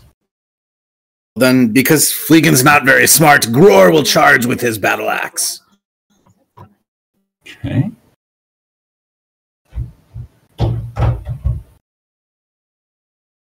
Doesn't look like you can get close enough to engage him in melee because your movement is 25 feet, I think. Ah, Dave? dwarves. If I go there, That's not, yeah, that's 30 feet. You can only move 25 feet. Uh, okay. Well, then I guess I have to shoot again from there. Yeah. you realize your short legs aren't going to get you. You could also move and- closer too, and then You can always move closer if you want to. Yeah, you can move and attack. And you're going to hit with your bow, so you can also move the guy too. All right, four piercing damage. Uh, that sticks in his side. Uh, he hasn't gone down yet, but he looks like he's about to. Kenna. Okay, I am going to. Yeah, just uh, smack on him again. Okay. Dance around with your sword a little bit and pokey pokey. All right. Go ahead and roll damage for me. It's going to hit. All right. Um, I would like you to describe to me how you take this bear, this big, massive bear down. Um, with a very nimble, uh, the nimbleness of a uh, spell dance, uh, spell dancer of the uh, pirouette of blades uh, dance that I am in. Uh, I swing around the bear up between its legs and take both of its uh, uh, um, hamstrings, foom foom, and then Oh. as it falls, I just pierce it the back. Nice. And with a flourish, you take it down, and it uh, it falls to the ground, um, uh, crashes to the ground, um, uh, without falling on top of anybody. And uh, shortly after it hits the ground, you hear um, you hear some shouts from behind you, and uh, um, bear steaks for all. um, uh, both uh, Borag and uh, Brian, uh, Brian um, who is uh, uh, the monk of the troop, uh, comes running up to uh, to see what the commotion is all about, and uh, realizes that you all have taken down this massive bear and saved the child, and and obviously the the driver and the guards and everything like that. And Borag says, "Oh, oh, oh, my Zatis! Wow, I knew you could do such things, but but even this impresses me, my friends. Wow! Tell me, tell me the tale. What's what's ha- what has happened here?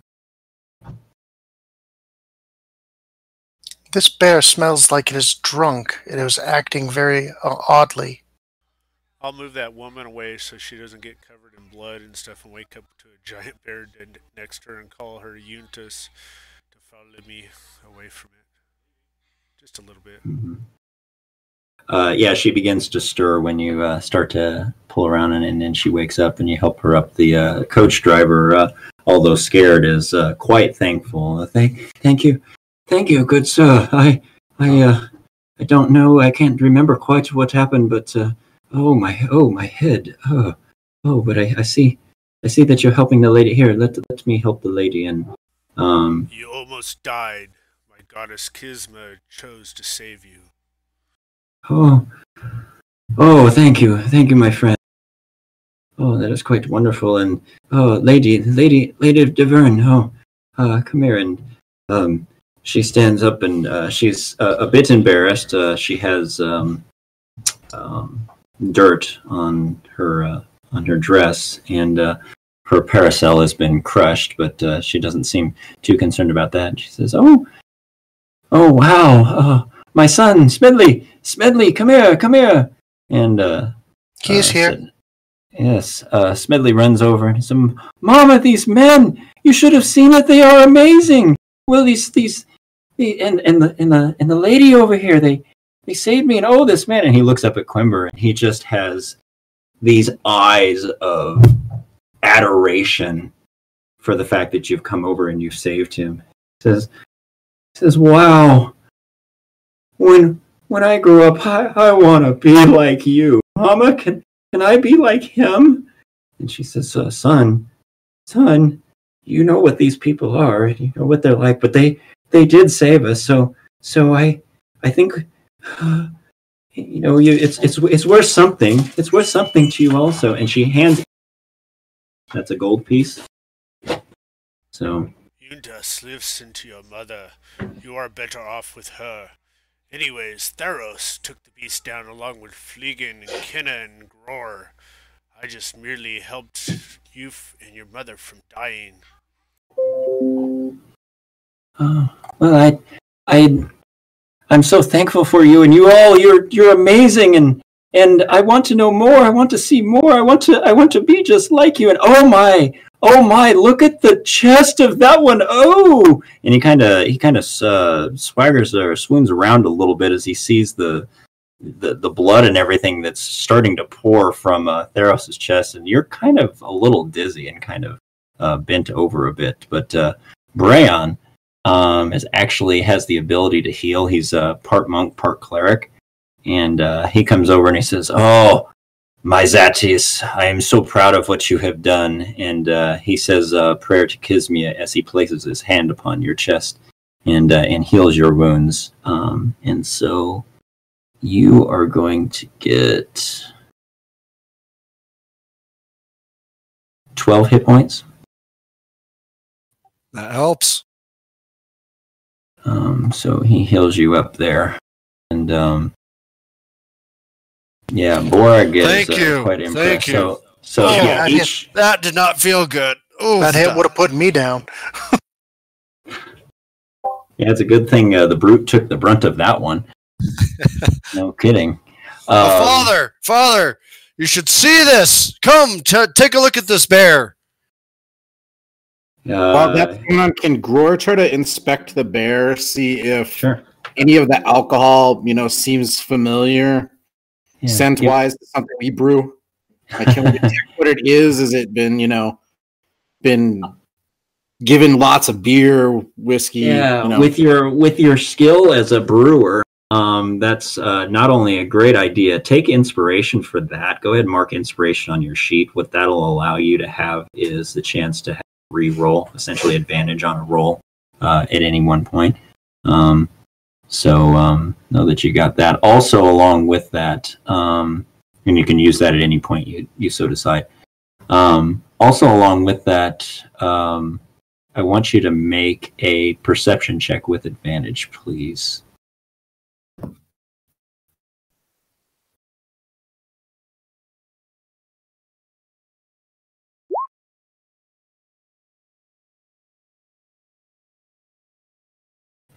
Um, okay.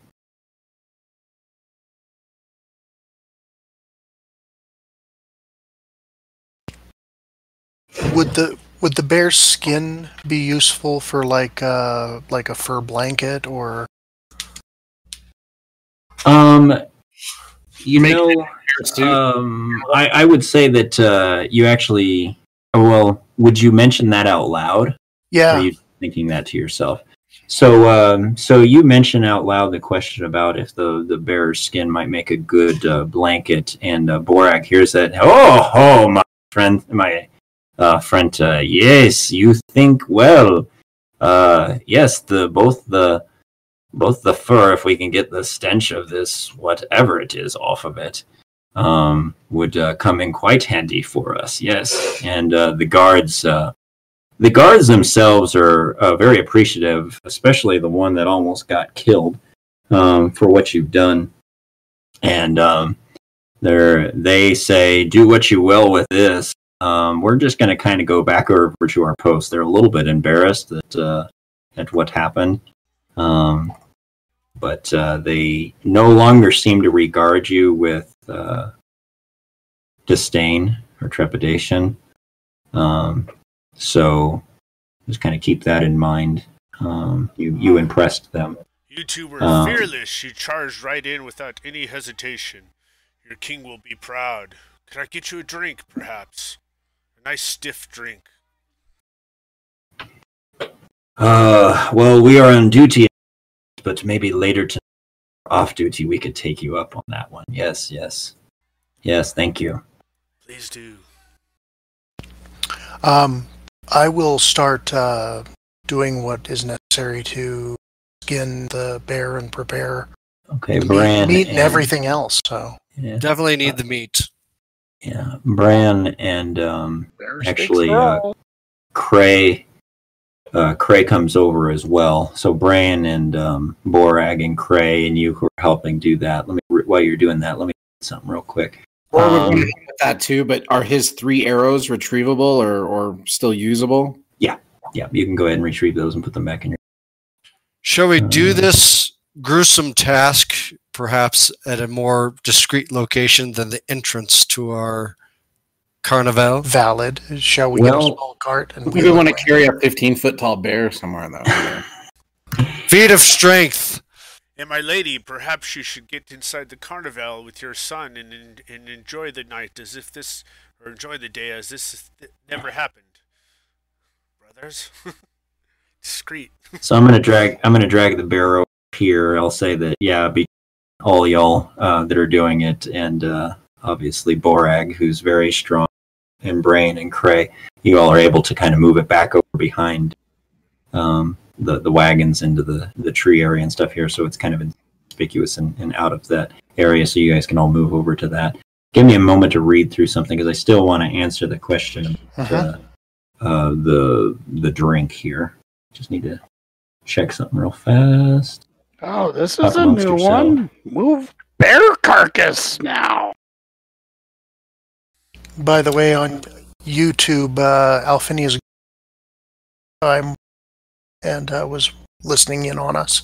Oh, cool. Well, welcome, good wizard. Welcome indeed. Um, Huzzah, great one. He is uh, at a convention, so I believe he may have stepped away because, but he did join us and listen for a while. cool. And this evening, Fleegan, after we're done with this labor, we'll have bear steaks. Um, uh, you guys notice as you're as you're skinning the bear that there are splinters of wood stuck in its hide. Um, and uh, you d- deduce from that that uh, it looks like it may have smashed through some boxes or barrels recently. In fact, you pick some of the wood splinters out and you uh, look at them, and one of the things that uh, Gror uh, is uh, very knowledgeable about is what uh, what barrel wood looks like and how it uh, how it's made, and, and notices that it's probably it probably had smashed or gotten into some barrels that were full of some liquor. This, Uh, barrel, this bear was trying to eat one of these barrels, I think, and then they all fell upon him. He smashed them. He's covered in it. This bear was a mess. yes, he was. Oh, you know what? I want you to roll a d20, please. Sorry, up it cut out a little bit. I'd like you all to roll a d20, each one, Okay. and let me know if anybody rolls a 19. I rolled a 19 minus 6.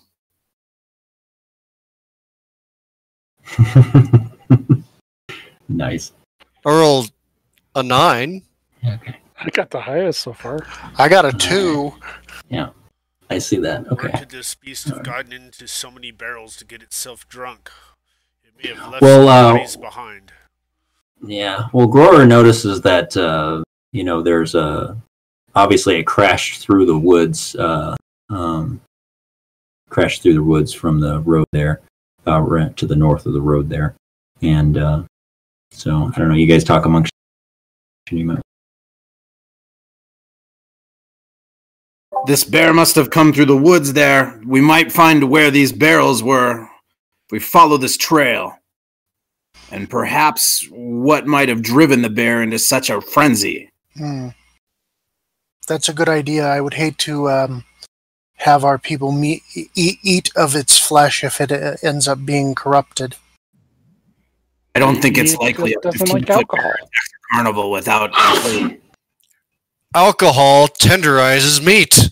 It'll be the best bear meat ever. I think Theros tenderizes meat. I'm pretty good at that as well. Well, you guys did a pretty good job of uh, taking uh, Fleegan diced it up uh, pretty darn good with his dagger. Um, I have renamed that dagger Bear's Eye. Bear's eye, yes. I mean, he stuck it right in its socket right off the bat. First shot. Not bullseye, bear's eye. Bear's eye. Bear's eye.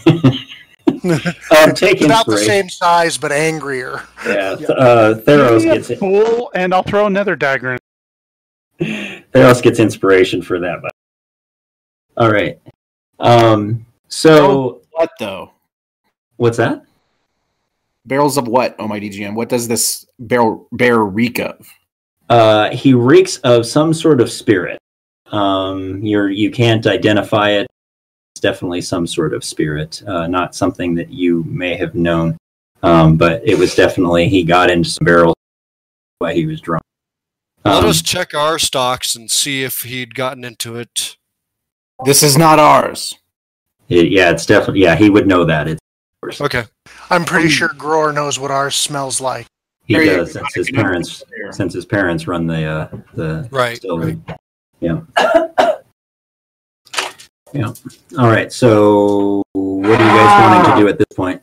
I wish to go speak to one of the guards and ask him where the local tavern, distillery, alcohol generation place is in this area.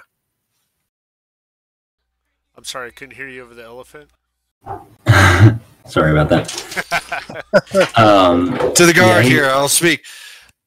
Excuse me. yes. Do you know where there is alcohol? Is there a Uh, tavern nearby? Did, oh, in the town? The, well, there's there's there's a few taverns in Nevermore, but um, Which one has the biggest and most number of casks? I don't think the bear Um, came from the direction of Nevermore. It's got to be uh, someplace. He here. he over he overhears him. Yeah, I don't think the it came from the direction. He says, uh, um, "Yeah, no, the bear did not come from the town, and I I feel that we would have known that there was a massive fifteen foot tall bear in town." Uh, my friend, but um, I am wondering of, of, of a wagon or or being transported along the road. If somebody uh, is transporting it out to the other town. Well, this we're on the main road, and uh, if, we should uh, follow there this barrels, a this bears and the barrels pieces. There's an obvious trail that leads this way. Well, since we're going to be derelict in our duties here, we should probably let my father know. I was just going to suggest that. We So should you check with. So okay, so you I could look ahead.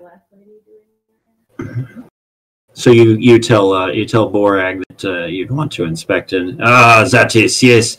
Um, uh, it's well, the the bear kind of scared away the crowds. Unfortunate to us, but they're kind of working their way back. So it's not as busy as it uh, normally would be. So I I would say yes. Uh, uh, it's important for us to know what what may have happened, uh, young ones. So yes, go go investigate. I think that is a I think that is a good idea and, and be helpful. And, and report back to me what you find. Hey, do the uh, food uh, wagons cook bear meat? Because there's going to be a lot of it. Uh, they can, yes. They do now. It's Yeah. been You uh, know. already seasoned with uh, whatever it drank. It's tenderized, and right? tenderized. yes, of course. And partially pre, you know, chopped. Okay. All right. So, uh, so as the crowd begins to kind of meander back around, they some are giving you kind of sideways, some uh, um, interested glances and surprised looks. Uh, the uh, the guards are seem impressed by what you've done. Uh, the young child Smedley uh, is like, "Bye, bye, good luck, bye. I hope to see you again. I want to be like you someday." and as his mom kind of ushers him away into carnival and you guys follow the fairly obvious trail of broken branches and uh, wide meandering paw prints through the heavy woods for some 300 feet or so. And at the end of the track in a clearing you find a small dilapidated shed that's about 15 feet on each side. Um, there you go. It uh, to have been a lone storage shack since there are no other structures close by. Hmm. The remnants of the flimsy door hang from warped hinges. A once sturdy lock lies on the ground nearby, crushed and mangled, and the ground around the shed looks soaked, though it hasn't rained or snowed recently. And inside, wrecked barrels and shredded sacks litter the dirt floor. The strong smell of alcohol is everywhere. Um, near the shed are the remains of a body sprawled on the ground. What do you guys do? Uh, someone should probably go back and get one of the guards, but maybe after we secure any barrels of spirits that might I'm benefit the troop. I'm What definitely size being thinking. the body? And is it wearing any kind of uniform that we've seen, like the town guard, perhaps? Um, it's a human male in 30s. Um, you notice that he's been badly mauled. Um, uh, horrific gashes on his body, especially the arms and torso. Um, likely that's what killed him. I mean, pretty pretty self-explanatory.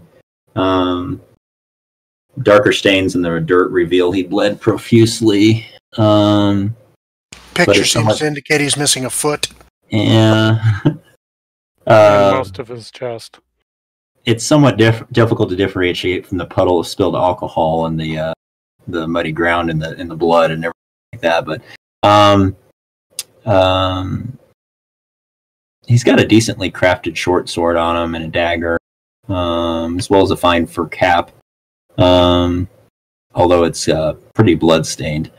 Um, he's got a uh, coin purse on him, pretty fat.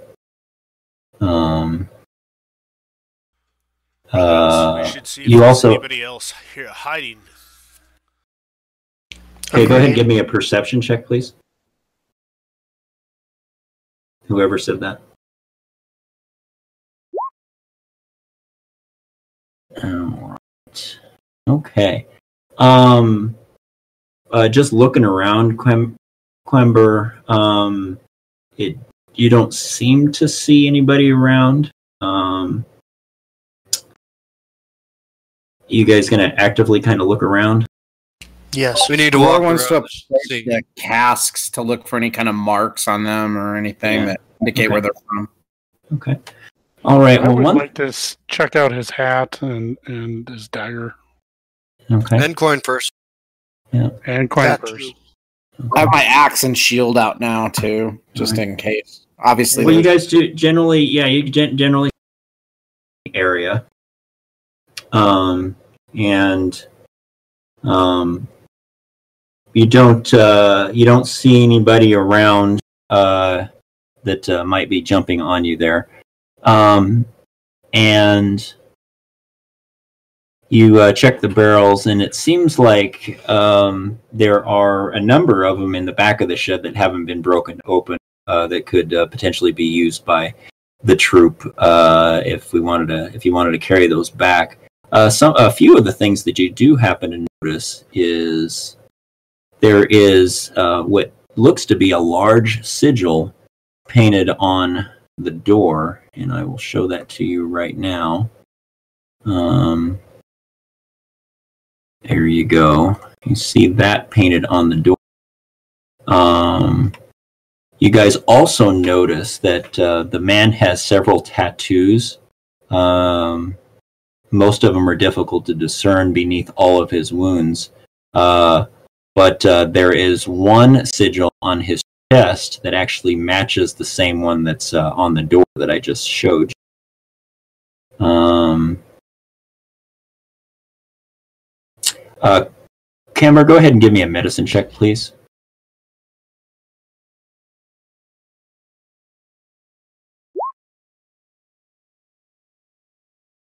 Uh, yeah, just in case you didn't figure it out by the bear, um, or a large wild animal.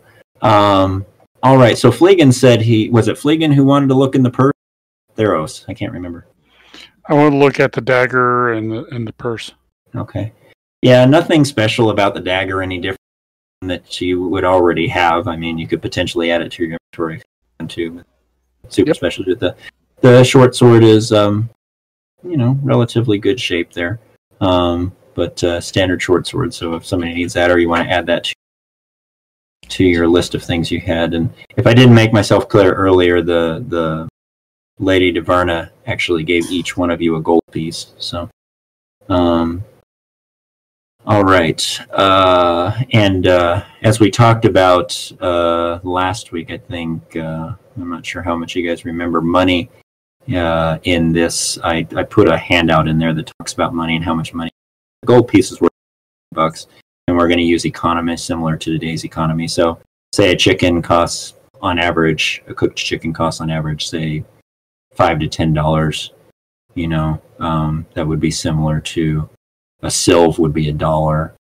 Um, so five to ten sylves, something like that. Um, ten um, a uh, electrum piece or a lek is worth 10 so you know as we talk about things think about them you know how much is a beer how much is a chicken um so anyhow uh, you guys check the uh, coin purse and uh, If no one else is going to object, I will take the other short sword as well. Take it. Got it. Yep. All right so you guys check inside the coin purse uh, there's actually six It might be gold cursed and it doesn't work on bears. Yeah. Um, good amount of money in there. So there's six gold, 19 sylves, and there's actually a uh, there's a note which has a map on it in the bag as well. So let me show that to you. Here you go. All Quick right. question: Is that fur cap salvageable? Can Uh, it cleaned be up? something that you could wear, but it wouldn't be worth anything. But it's uh, it's pretty blood soaked too, so you'd have to clean it. But uh, I mean, you guys are Hanatas, so I mean, Yeah, take it with me. can, especially you know, make you look tough. keep your head warm. I mean, you don't hair on. That might help because it's it's still it's getting it's getting towards midwinter, so it's going to be getting really nasty here pretty soon. You could probably use that, to clean it. All right, so um, the map. You guys see that? The map and the message. Yes. Okay.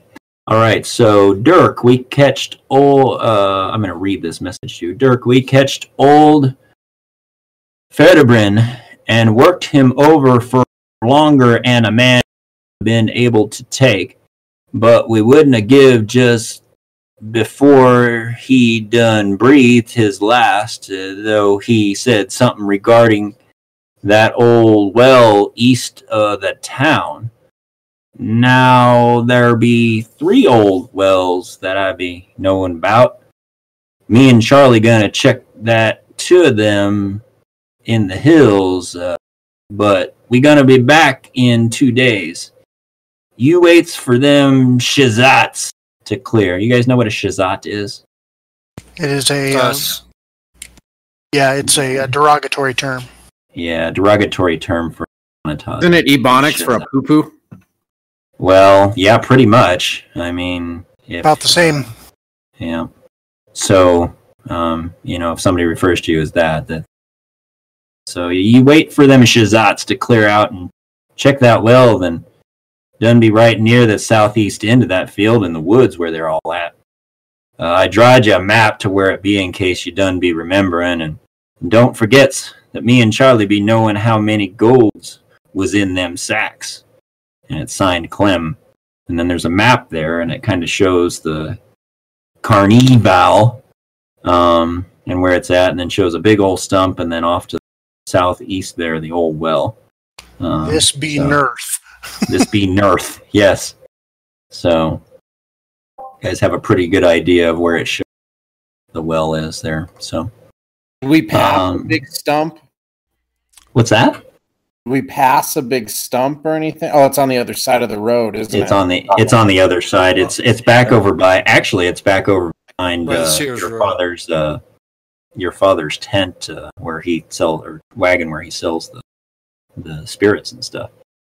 Is Uh, that where the- sigil emblem on any of those barrels or casks? Or, um, is it match or is there any other markings on them?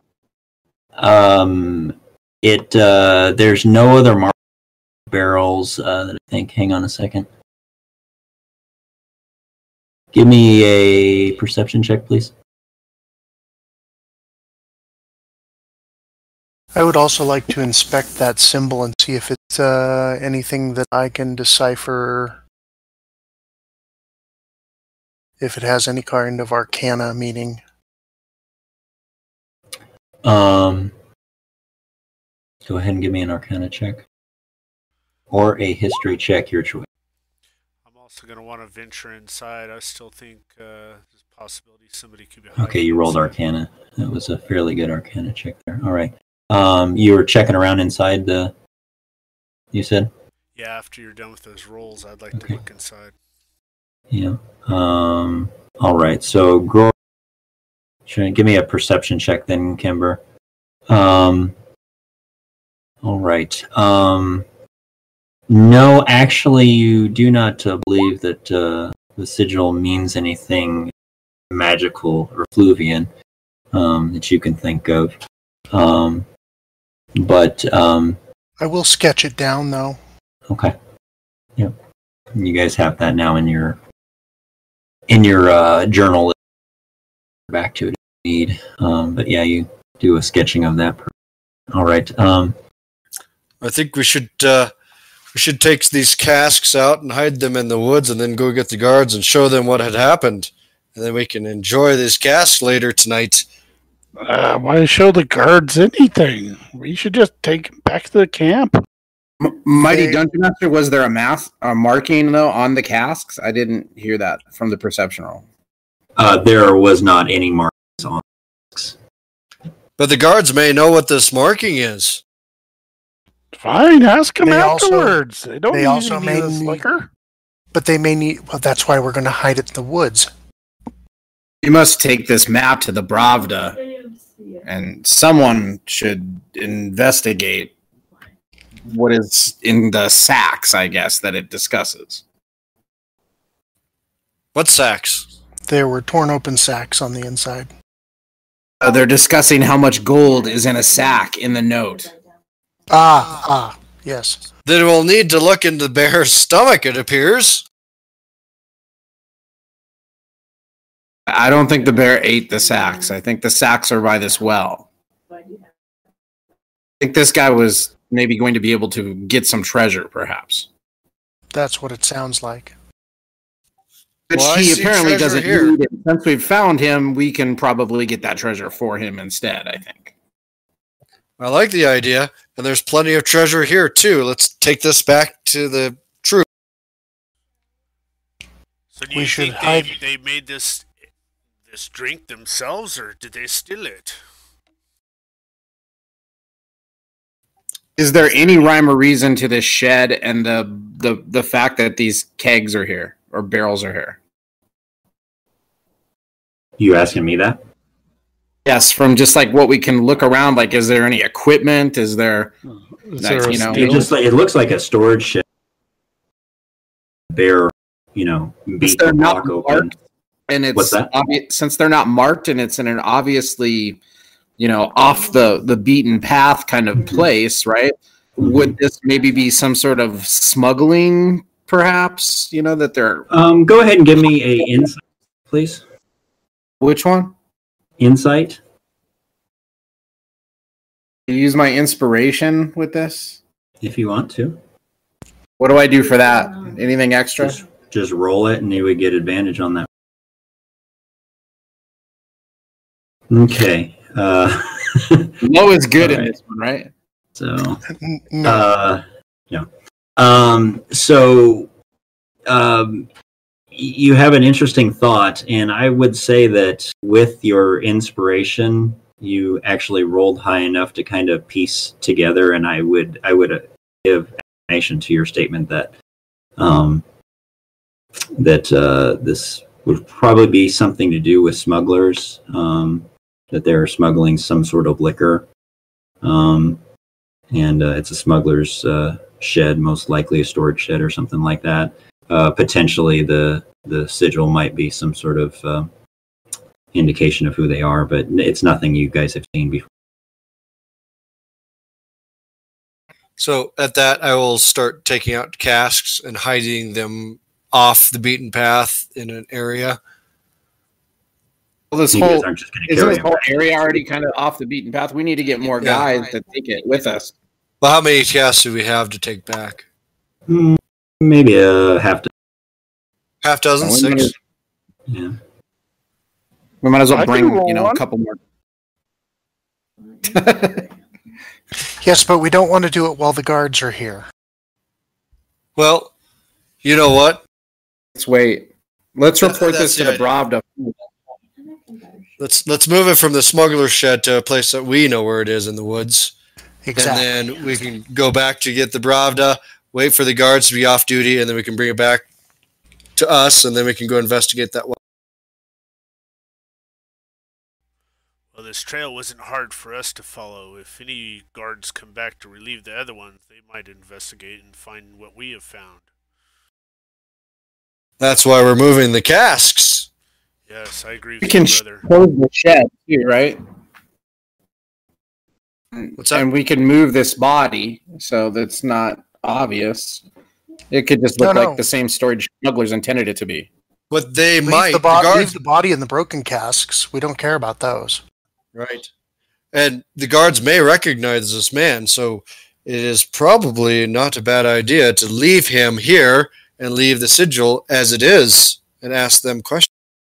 I don't. They think might tell us we who we're dealing with. I don't think we should do that without the Bra- the Bravda's direction. Of course. I think we should keep this all out of the way so that nobody can see what's gone on here necessarily until maybe he comes and looks at this. What? I'm, like I'm if the guards come down here because we've walked here and they see a body, it's going to be a lot bigger deal than if they come and they just see the shed closed up. Same thing with that's the bro- why we're going to move the bo- barrels, hide them, then go back and report it to the guards so that they can come and see it. Then we'll worry about finding. Why the- not just wow. hide them in the shed?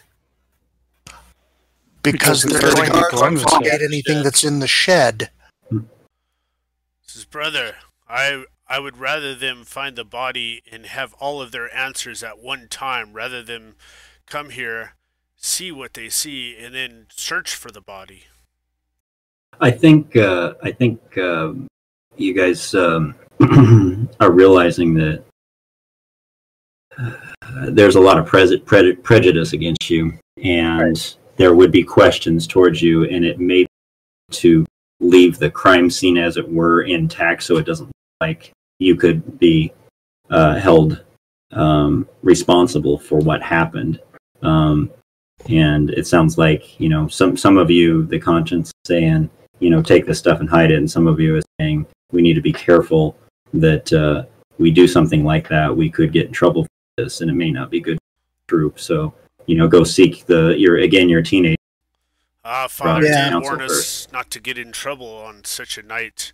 Perhaps we should see if anybody had survived this, and then we could get a reward. The note Look did for say number footprints. two. we The see note bear's says print. that, the note says that they're not good people. Uh, They're apparently smugglers. This is a, the only one who's left here while his other two partners are gone. And to me, that means perhaps the stuff of bags of gold at a well and maybe some extra liquor that we have from these barrels once he makes that decision. I'm just saying if we at least close up the shed, all of that stuff may last for him to come and see it. So you're saying go get the Bravda, bring him back. Or, or maybe some of us stay here and guard the area. Uh, We can do that from bushes and you know a, a, a location in case anybody does come. But some of I us shall at the go very back least, and get my father. And no and it shouldn't just be the al- you, good friend. It should be more, just in case there's you know somebody to be encountered on the way. The spirits could bring in a good price from the patrons, though. I think we should just grab two because we have two very big, strong people, or three. Bring them back while the people who are not bringing the casks can bother the guards and distract them while the other ones bring the liquor into the cabinet, and then we can have the guards go to the shed and say that's what we found, and they'll not be the wiser. I don't think any of that should be done in the broad of you know daylight or without the Bravda's direction. You should tell us before we touch another thing.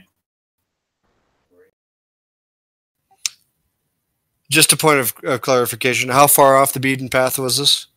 About 300 feet. So we're we're well within shouting distance. Yeah, It's he easy could- to get. he could- So But shouting across the guards or anybody else, or not not planning on Lord only shouting. knows where I'm just the saying. wall here is, right? I'm, I'm, what I'm saying is that we're not a far distance from the King's Road. We're really quite close. So yeah, to go back and get the Bravda and then going back into the woods is not a problem. That's a matter of, And of it's all of as- five minutes. Yeah, it's a couple Yeah, that's that. That's fine, and I can run and do that. As smart as he is, he also might say, "Well, I'm not going to walk out there in the daylight either. It'll still be there at night, and we'll go check it then. Why don't we go look at this well in the daylight? Because you brought me a piece of paper that nobody Well, let him- noticed, like carrying We'll a let giant him- cake. We'll let him make that decision. But let's take the note with us at least, Yes. Of course. and perhaps Okay. this purse that seems like Fleegan is maybe hidden in some pocket or orifice. There's no sword, there's no pouch, and there's no hat, and there's no Okay. note. Or dagger. We never saw any or dagger, or we didn't see any of that. Let's go back and get And the no one Bravda. else did see it when I we have were. to give up my hat. I think it has to go No. in the pile No. later. Yes. They're just, you're agreeing, eh, what he's saying is you're all agreeing that We're all Um, agreeing that there is no hat, there's no dagger, there's no purse, and there's no sword. None of that was found is here. gonna have to go into the Nothing there. Now let's go get the Bravda, and there was no note. We're going to go get the Bravda. I'll run And return back and get the Bravda. I'll be right back. All right, so it Somebody sounds should go with him. So I mean, he's my buddy. But okay. So Gora goes uh, goes with uh, Kenna. Is that right? Yeah. You guys go get uh, Borag. my bad. What's that? What's that? I thought Theros was going. All right. Um, I think uh, I think Kenna was going to go with. Am I correct?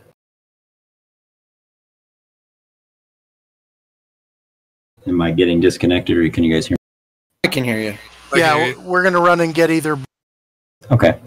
Okay. So uh, you guys, find. yeah, um, you guys actually uh, back. Uh, you find Borag. He was just uh, leaving the uh, the cook's tents after getting the bear taken care of, and he was just starting to head back towards the the wrestling fields. And uh, as you guys uh, come uh, come out and uh, walk over and find him, the guards kind of watch you as you walk through.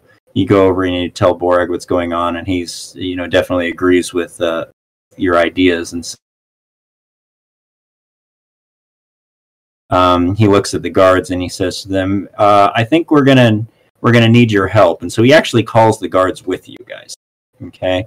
Um, he didn't necessarily disagree with what you guys did, and he appreciates what you did, but he wanted the the guards to come along, so he brings the guards with you guys um, back to the location, and um, uh, the guards follow you all back to the shed, um, and uh, to make a long story short, uh, because they're appreciative of what you did for them back with the encounter with the bear.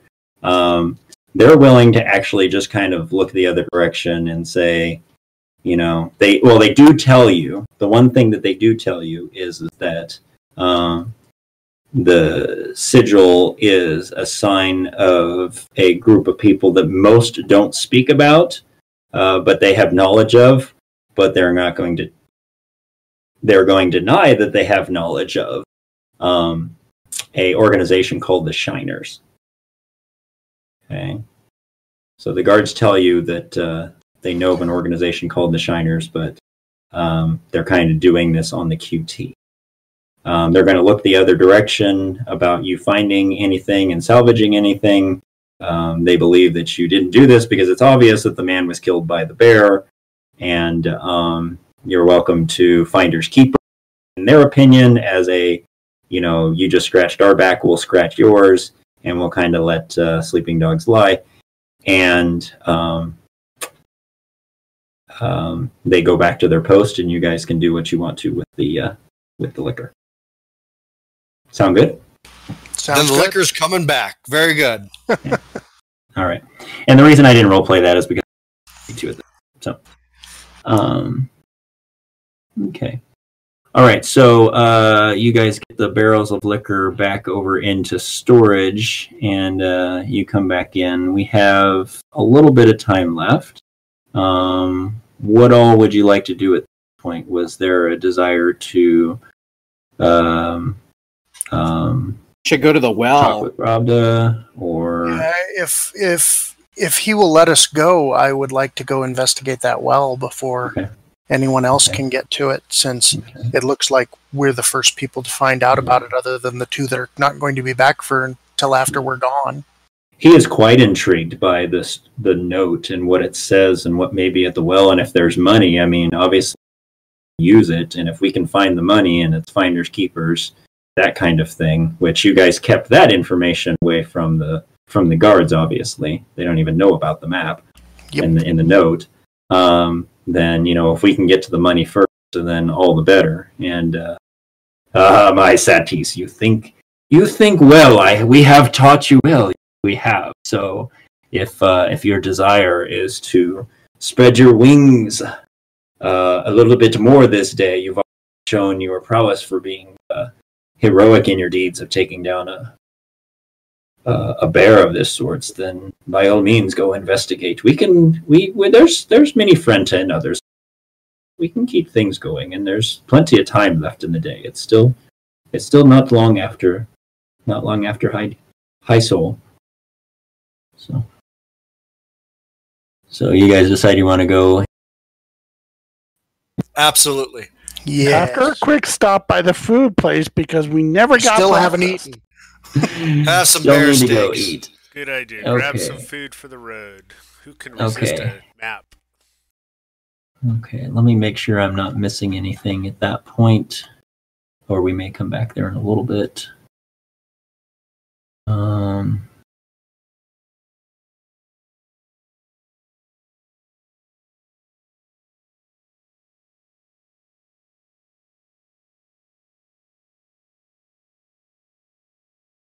Just a moment here.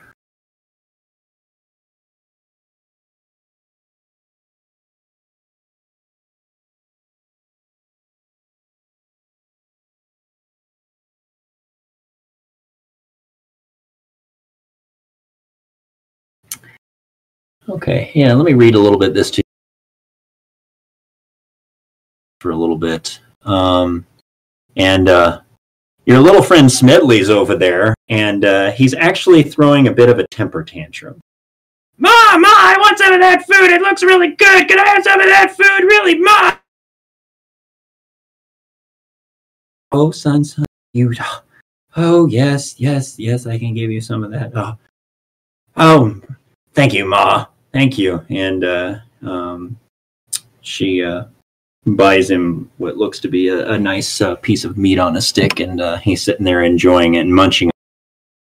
Wander over towards him uh, in in the tents over there, and he sees you, and he goes, "Oh my, you guys are awesome! Tell me, tell me, how did you get so awesome?"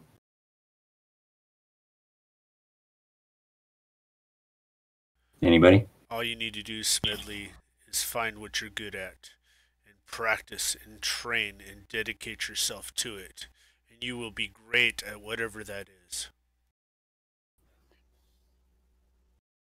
Or I'll add, as long as you listen to your parents and you stop throwing fits and making a spectacle of yourself. Yes, and you too can wiggle your ears if you really try. Ooh, ear wiggling. He seems to kind of ignore the admonishment. He likes the ear wiggling. He seems fascinated by that. He's like, "How do you do that? Tell me how you do that. Show me. Practice. Show me again. Lots and lots of practice. Practice. Well, what? What? No, show me. Show me now. Show me. I want to know. Show me now. Mom, make make the funny man show me his ears. How? how Mom, mom. I'm just going to keep walking. Yeah, I'm right right there with him. All right. Well, this area of Carnival is always busy. Currently, about half a dozen people stand before uh, what's called the Wagon of Tastes, and another four or five are in the line of Wagon of Smiles. I'm going to show you guys that picture real quick. Um.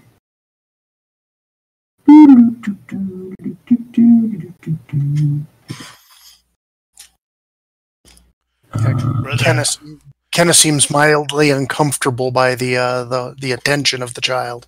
all right. how's that fur cap up? of yours? Does it need any repairing? It needs cleaned. So, standing over here, you can see and smell the enticing spicy aroma of Sunnysee's savory cooking. Uh, Sunnysee is the cook, and uh, smoke rises from behind her wagon. And uh, you guys uh, spend some time walking over uh, behind the wagon, which is where you guys normally go. Almost without thinking, you alter your course to walk to the back of the brightly painted wagon of tastes. You can barely see Sunnysee through the obscuring aro- aromatic steam and the smoke of the cook fires as she's managing a dozen different pots and pans, and she looks far busier than when she's simply she's simply cooking for the troop. Her food is very popular with Hana like, and people of Nevermore have never tasted anything of the sort. Even the Hanatas are occasionally surprised by her experimental yet always delicious cookery. Um, bear steaks is uh, special on the menu today. Um, uh, three young Frenta, actually four young Frenta, uh, Sangi, Han, and Felicia and Fixie assist her in cooking, collecting coin, and serving the food. Um, um, you guys can pick from a wide variety of delicious foods, you know, bear kebabs, um, zariso, which is a stew, pole bread, which is the fried, fried flat bread, or gaka, which are stuffed peppers, um, cabbage rolls, um, things like that. And so you guys uh, are able to uh, um, get some food from her because you know it's it's free as part of the um, part of being part of the Hanata, and you guys are able to fill your belly. Um, and uh, if you need to take a short rest, you're welcome to. Um, if for some to go to his parents and try to discuss those kegs or, or barrels and what he has found and maybe that sigil in case it might be familiar. Yeah. Um, his mom runs the uh, the uh, wagon next door, which is the uh, um, the wagon of smiles, and um, we'll actually talk with her in a minute. But to actually see um, Borag uh, comes wandering by, and he says, "Oh, is that just?" Um, you know, the day is long. Yes, you need some food, but uh, I think it's important that you go uh, check on the well. Uh, before you uh, get much uh, farther into being distracted and doing much else. So uh, he admonishes you to head off towards the well at this point, which I think is important, especially with the time that we have this evening. Is that okay? Yes, Bravda. Off, run, spit. I will Okay. taste some bear steak, get some smiles from the women, and I'm ready to go. Yeah. Okay. Perfect. Well, Charred Um, bear on flat bread. I'm on, uh, that's that's portable. okay. so yeah, you guys enjoy that. I was just if you needed to take a short rest while you were eating, you could do so if you wanted to expend a hit die to be able to get any hit points if you need to. Um, it's entirely up to you if you want to save it for later. Um, I'll save it. since you have one hit die. Um, okay, so the map is fairly easy to follow. It leads you to a small glade just a few hundred feet to the southeast of Stoof's tent. Um, that's uh, Gror's uh, father's uh, uh, spirit's tent. Sitting in the center of the meadow is an old stone foundation, complete with a partially fallen chimney of a long forgotten ha- homestead. Leafless creepers and vines cover much of the old stone structure, and near the foundation can be seen the round stone remains of lichen and of a lichen and moss covered well. And let me go ahead and show you that picture. Um, do you see that? Because it looks broken on my screen. I've got it. I see it. You see it? Okay. For some reason, mine it broke on mine, but that's fine. So as long as you guys can see that, that's good. Okay. Um, That's a pretty uh, little graph picture. So, uh, that's what you guys see. What do you want to do? I'll scout around the area. All right. I'm just kind of Looking scouting for foot- Yeah, looking for people, looking for footprints, looking for anything that looks like anything more modern than the ruins that we found. Okay, give me a perception. What else are you, do- what are you guys doing? Um, can I use survival to see what kind of animals are in the area? Large. Mm-hmm. Mm-hmm. Go ahead and give me your survival on that. I'm going to go over and look down, look in the well. All my, right. my ears are wide open to any possible talking. You know, if there's any people that might be here ahead of us that are just behind one of these walls or something. Okay, Fleegan and Kimber, give me uh, perception checks, please.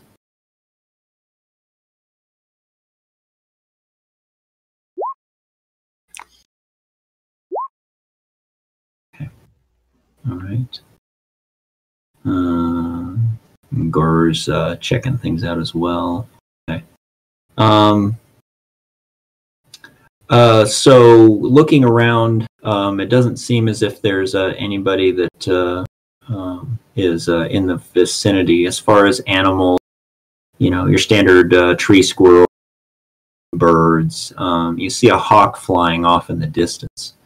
Um, uh, maybe hear the the chattering of some um, potentially a chipmunk nearby, something like that. But it's it's getting on towards winter.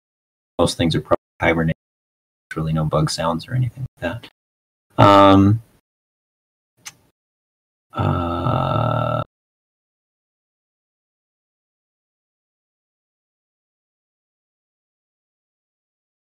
um, Kenna, Yes. you have an you have an uncomfortable feeling and an unexplainable sense of dread. Hmm. Okay. Um, you guys look. You guys are looking around. Uh, well, uh, you notice that it uh, seems to have been disturbed recently because the lichen along the edge of the well has been knocked off where it looks like it would have normally grown across. Um,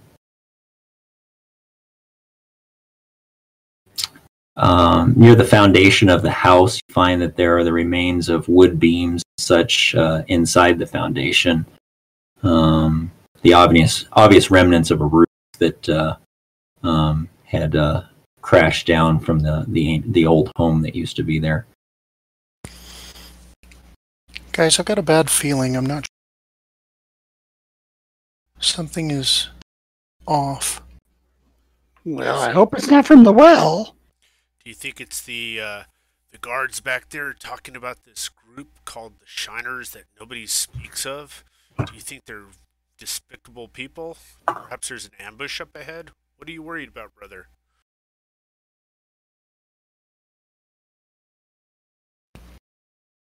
I'm not sure. It just doesn't feel right. You want me to cast a little magic and see what I can see? Hmm. It could be nothing, but stay on guard. All right. Um, with that, and the discussion that you guys are having and looking around, Fleegan looks down the well, and um, it uh, it looks like it uh, descends um, quite far uh, because it's midday.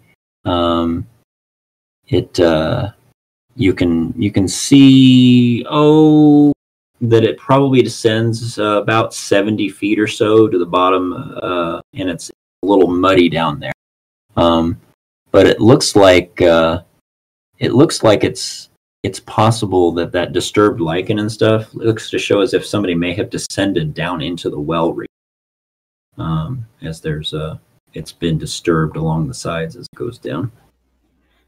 Wow, this is a deep well. Guys, I think somebody's been down here before. Come look, come look. I'll go over and take a look. How, how recent does it seem? Uh, give me a insight or survival, your choice, whichever. Usually, when I say that, you pick the one that you get a higher modifier. I'll uh, look at it with survival. Okay. Um, who's got the higher survival? Tell me which each one of you. I've got a four. on Both. You both have a four on it. Four. Okay. I have a one. Okay. So the one who has a four, I would go ahead and roll survival advantage. So what that means, you two were helping each other. Okay. Okay. Okay. All right. So that's a thirteen. Um. So what were you doing exactly again? Checking Trying, to trying to determine how how you think it was disturbed. How Yeah. recently? how recently. Was it Um. disturbed when this like was hidden here, maybe by the note writers, or was um, it disturbed? No, that not that long ago. Probably with. You know, it looks like the the scrapes are fairly fresh. Such. But we didn't bring a rope with us, did we? Uh, you guys have uh, kits on you that have rope, Yeah. like Dungeoneers kits or whatever your kit that you guys normally have. Most of those usually. My entertainer's pack may not have rope. Yeah, that might not, but I know I know at least some of you have have rope. Well, I've got I've got an explorer's pack. So, Yeah. all right, But- Fleegan, you want to go down? You may not have rope, but it is a fun pack. Freaking Is it really go dark? clean out the manticore. So are we gonna are we gonna start Freaking throwing the gnome now? the well. Well, We're gonna- I we're think gonna the tie- gnome dwarf could see down there easily. So I mean, and we're smallest. They could probably lower us. Back. Well, Give me Fle- Fleegan. Fleegan, Fleegan can crawl out if the rope breaks. Who else can crawl out? I don't know if my shoulders can go down there. Give me the rope. I really climb that well. I mean, I climb all right, but We'll tie the rope around the uh, the Fleegan, and then we'll go Fleeganing him down the well slowly. I don't want to hear any jokes about fishing with Fleegan. How dark is it in the well? I could perhaps help with some light. Um, it's it's Very dark. uh, with the sun you can see down to the bottom of the well. You know, once you get down inside there, it's going to be pretty dark, obviously. But I know Fleegan has dark vision. Um, but you guys could see him lowering him down because the sun is pretty much right directly above you. Um, but once he gets down in there, it's it's obviously going to be pretty dark because there's no light source. So are you guys going to lower lower him down with a rope? Is that what the plan is? That is the plan. Yep. All right. All right. So, um, Fleegan, you descend nearly 70 feet or so to the bottom of the muddy but dry well. Old moss clings to the sides of the well proper, and the smell is dank and musty. As you approach the bottom, the ground beneath you becomes slimy and filled with muck.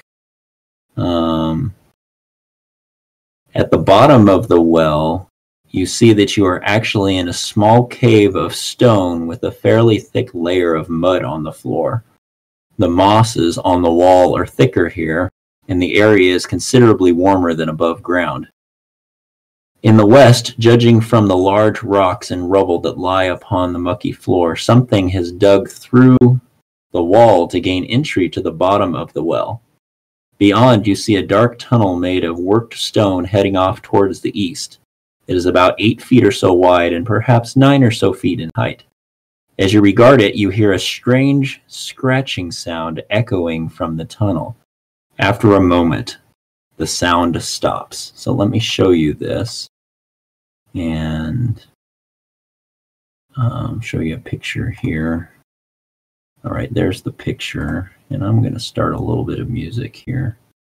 Um,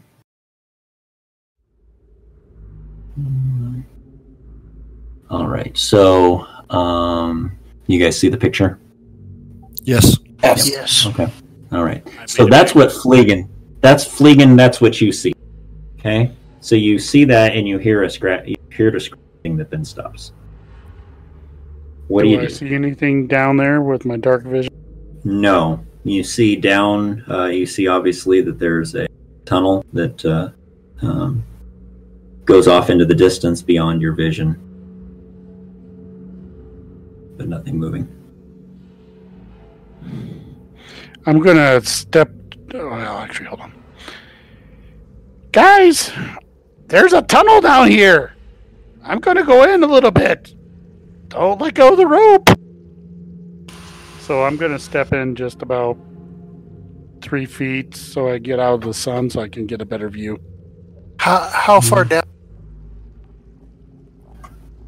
What's that? Uh, how how far down feet is the bottom of the well? 70 feet. Oh, okay. Okay. I'm going to do something here. I'm going to shift the map. Okay. So now you guys should have shifted. You probably all see a dark map. Yep. Um, you'll want to zoom out to see the revealed area. Just Fleegan standing in a Yep. uh, at the bottom of the well. Got Okay. that. Okay, so Fleegan, you head towards the uh, entryway of the tunnel, and I'll reveal a little ways down. So you see a tunnel um, that uh, is uh, an area that made of stone and appears to be of rather ancient manufacture.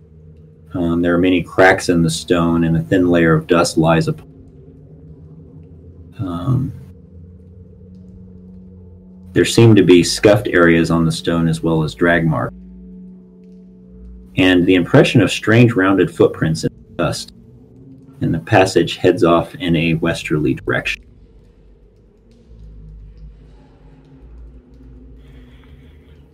Okay, I'm gonna step back to where the light is Okay.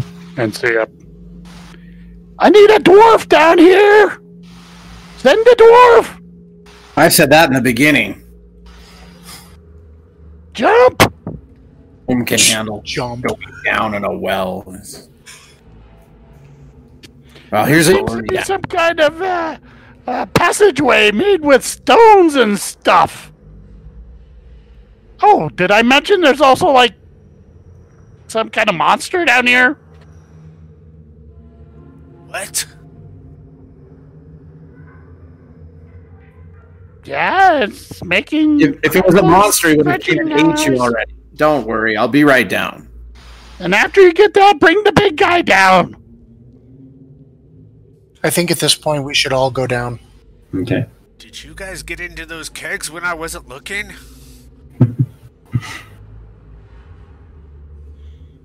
Okay, so um, is am I understanding you guys right that you Yeah. Yeah, we'll all descend. Okay. All right. So you all come on down the well. All right. So, um, yeah. So again, uh, you guys are down there. You should all be see where you're at. You can see the hallway going down. Uh, See, hallway, hallway, noise, big scratchy things. Got hey, have fun. I'll be right here. All right, I'll go first. Hold on a second, my brother. Let me cast a, a spell here. I want to see what is ahead of us. I'm gonna do detect evil. Okay.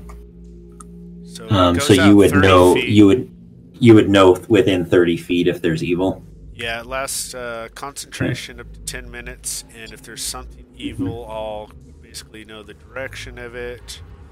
hmm Let's see, what else? It don't, doesn't really give me what it is exactly, just pretty much that there's something there. And if there's more than Fegan. Oh, Fleegan, what makes you think there's a monster down here? Well, you're down here with me. Ah, Zing! Mainly, he's scared. There's scratching noises coming from there. When I came down, they stopped. Maybe they're just little tiny spiders. Maybe they're very big spiders. Heck, they're all big to me. Something scratching is probably just getting ready for the winter. Casey, can you snap me too on the map? I can't pull it over. Uh, no, I cannot move you. You have to to be able to see where you're at. Yeah. Yeah, no, you'd have to zoom out and find that location and then zoom in if you need. It's Let me go left to right. bottom left. I don't know if I can. So yeah, bottom left. If you can zoom all the way, but it's I can bottom do that, left. area. I can't really tell what's what from there almost. It kind of hides behind the turn order at first, and then you have to zoom back in and get it where you want it. If you double click on the turn order, it collapses it. Ah.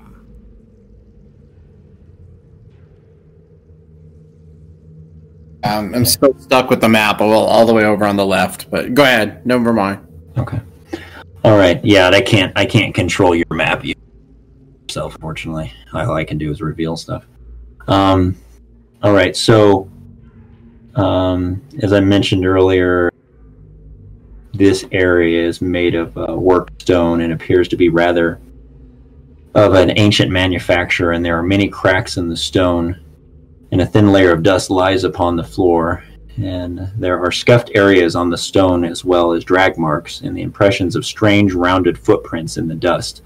The passage heads off in a westerly direction. Would I recognize those footprints?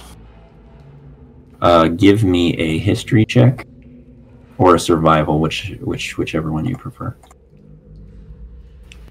No, you do not recognize those footprints. In no way, shape, or form. Nope. So Are those even footprints? You're asking. Can anybody else make a roll on those footprints? Uh, if you're wanting to inspect them, yeah, go ahead. All right, I'll do a survival.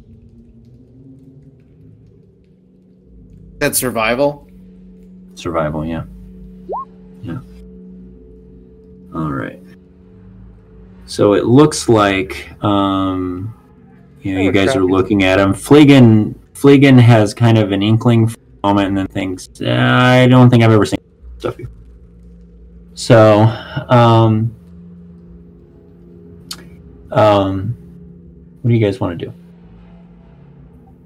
Did we want to continue with casting the uh, detect evil, or was that already done?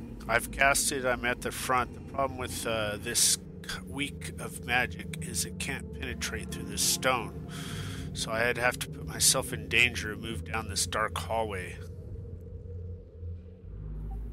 Would you like me to go in front of you? It would probably be better if Fleegan or I did. Well, I would have to cast a light, so perhaps she should lead the way. I'll take the lead. Mage in the front. I shall prepare javelin. You could go behind me if you wish. Just need to hold my shoulders so I don't bump into anything. All right. So you I guys are should be gonna work fine. your way down the I can get back behind you if I need to. Okay. So is that the marching order? Uh, Kenna, Kimber, Theros, I've never never liked the the lightest and most fragile to go first. And the strongest in the middle. I feel awfully protected. Perhaps you All should right. I guess- I guess I didn't hear Yeah. mention a light source. Are we not using a light source? Well, uh, Kimber would be the only one who may not. Can it have dark vision? I can't remember. I didn't see it on his sheet, so I'm saying no. Uh, Kenna has dark vision. It's right at the top of your sheet. What?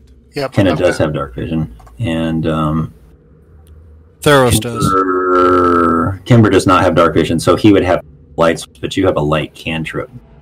Yeah, I could cast it at any time. I just don't want to blind my brothers until it's needed. Okay, so you can't see it. then. You wouldn't. You wouldn't be able to see down here. Well, my At all. question is, brothers, do you want me to cast a light, therefore giving what is ever down this hallway an advantage in seeing us illuminated?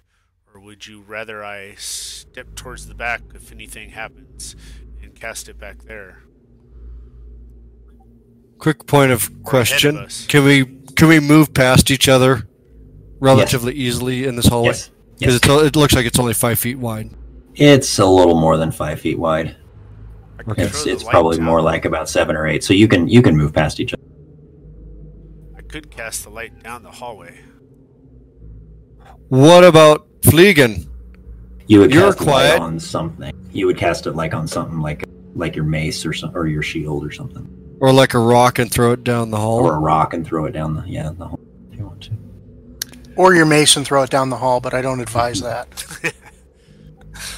What about Fleegan? You can see down the hall without any light, and you're quiet. and you're sneaky. You're gonna cast light on me and throw me down the hall? Is that what you're saying? Before we cast the light, before we cast the light, you go down the hall. You take a look, and you do it quiet and sneaky like as you are so. Bear over here. Go find a. the Is All anyone right. else uh, nervous that this whole dungeon area looks like a that we see so far looks like Looks like what? I didn't hear the end a of that. pistol?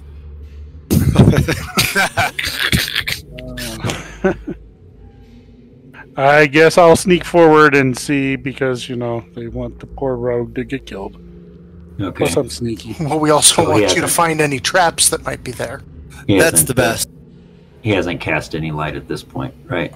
Correct. Okay. All right. Go ahead and give me a uh, perception check there, Fleegan, please.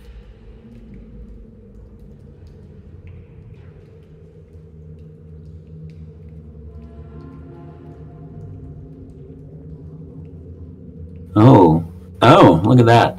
That's Um, yeah. So, um, you the hallway continues um, down, kind of beyond your ability to see, um, and uh, it keeps going. But uh, within the hallway are obviously rubble and some other stuff. Um, um, I'm going to show you something. You actually notice some handwriting on the wall as you're walking down there. Um, I'm gonna share this with you, and you s- seem to potentially be making out um, maybe a fog. Um, though, because your dark vision doesn't really give you the chance to see color. Um, I'm gonna go ahead and show you this. I'm going to say that you went down far enough to be able to see all the way towards the end here. Um, you guys see that uh, picture I shared, right? Yep. Yep. Yes. Okay. Um, so you see that the hallway eventually comes to an end, and uh, there seems to be a mist or something down near the end of the hall.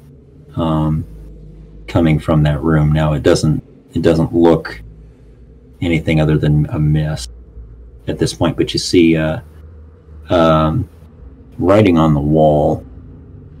Let me show that to you as well. Oh, this stonework is very good. I think I recognize it. It's as coming from the Grudge Holder clan. You think so, huh? Maybe. Maybe. Um, Um, recognizes stone. so you see you see writing on the stone. So you're going to tell them what you see.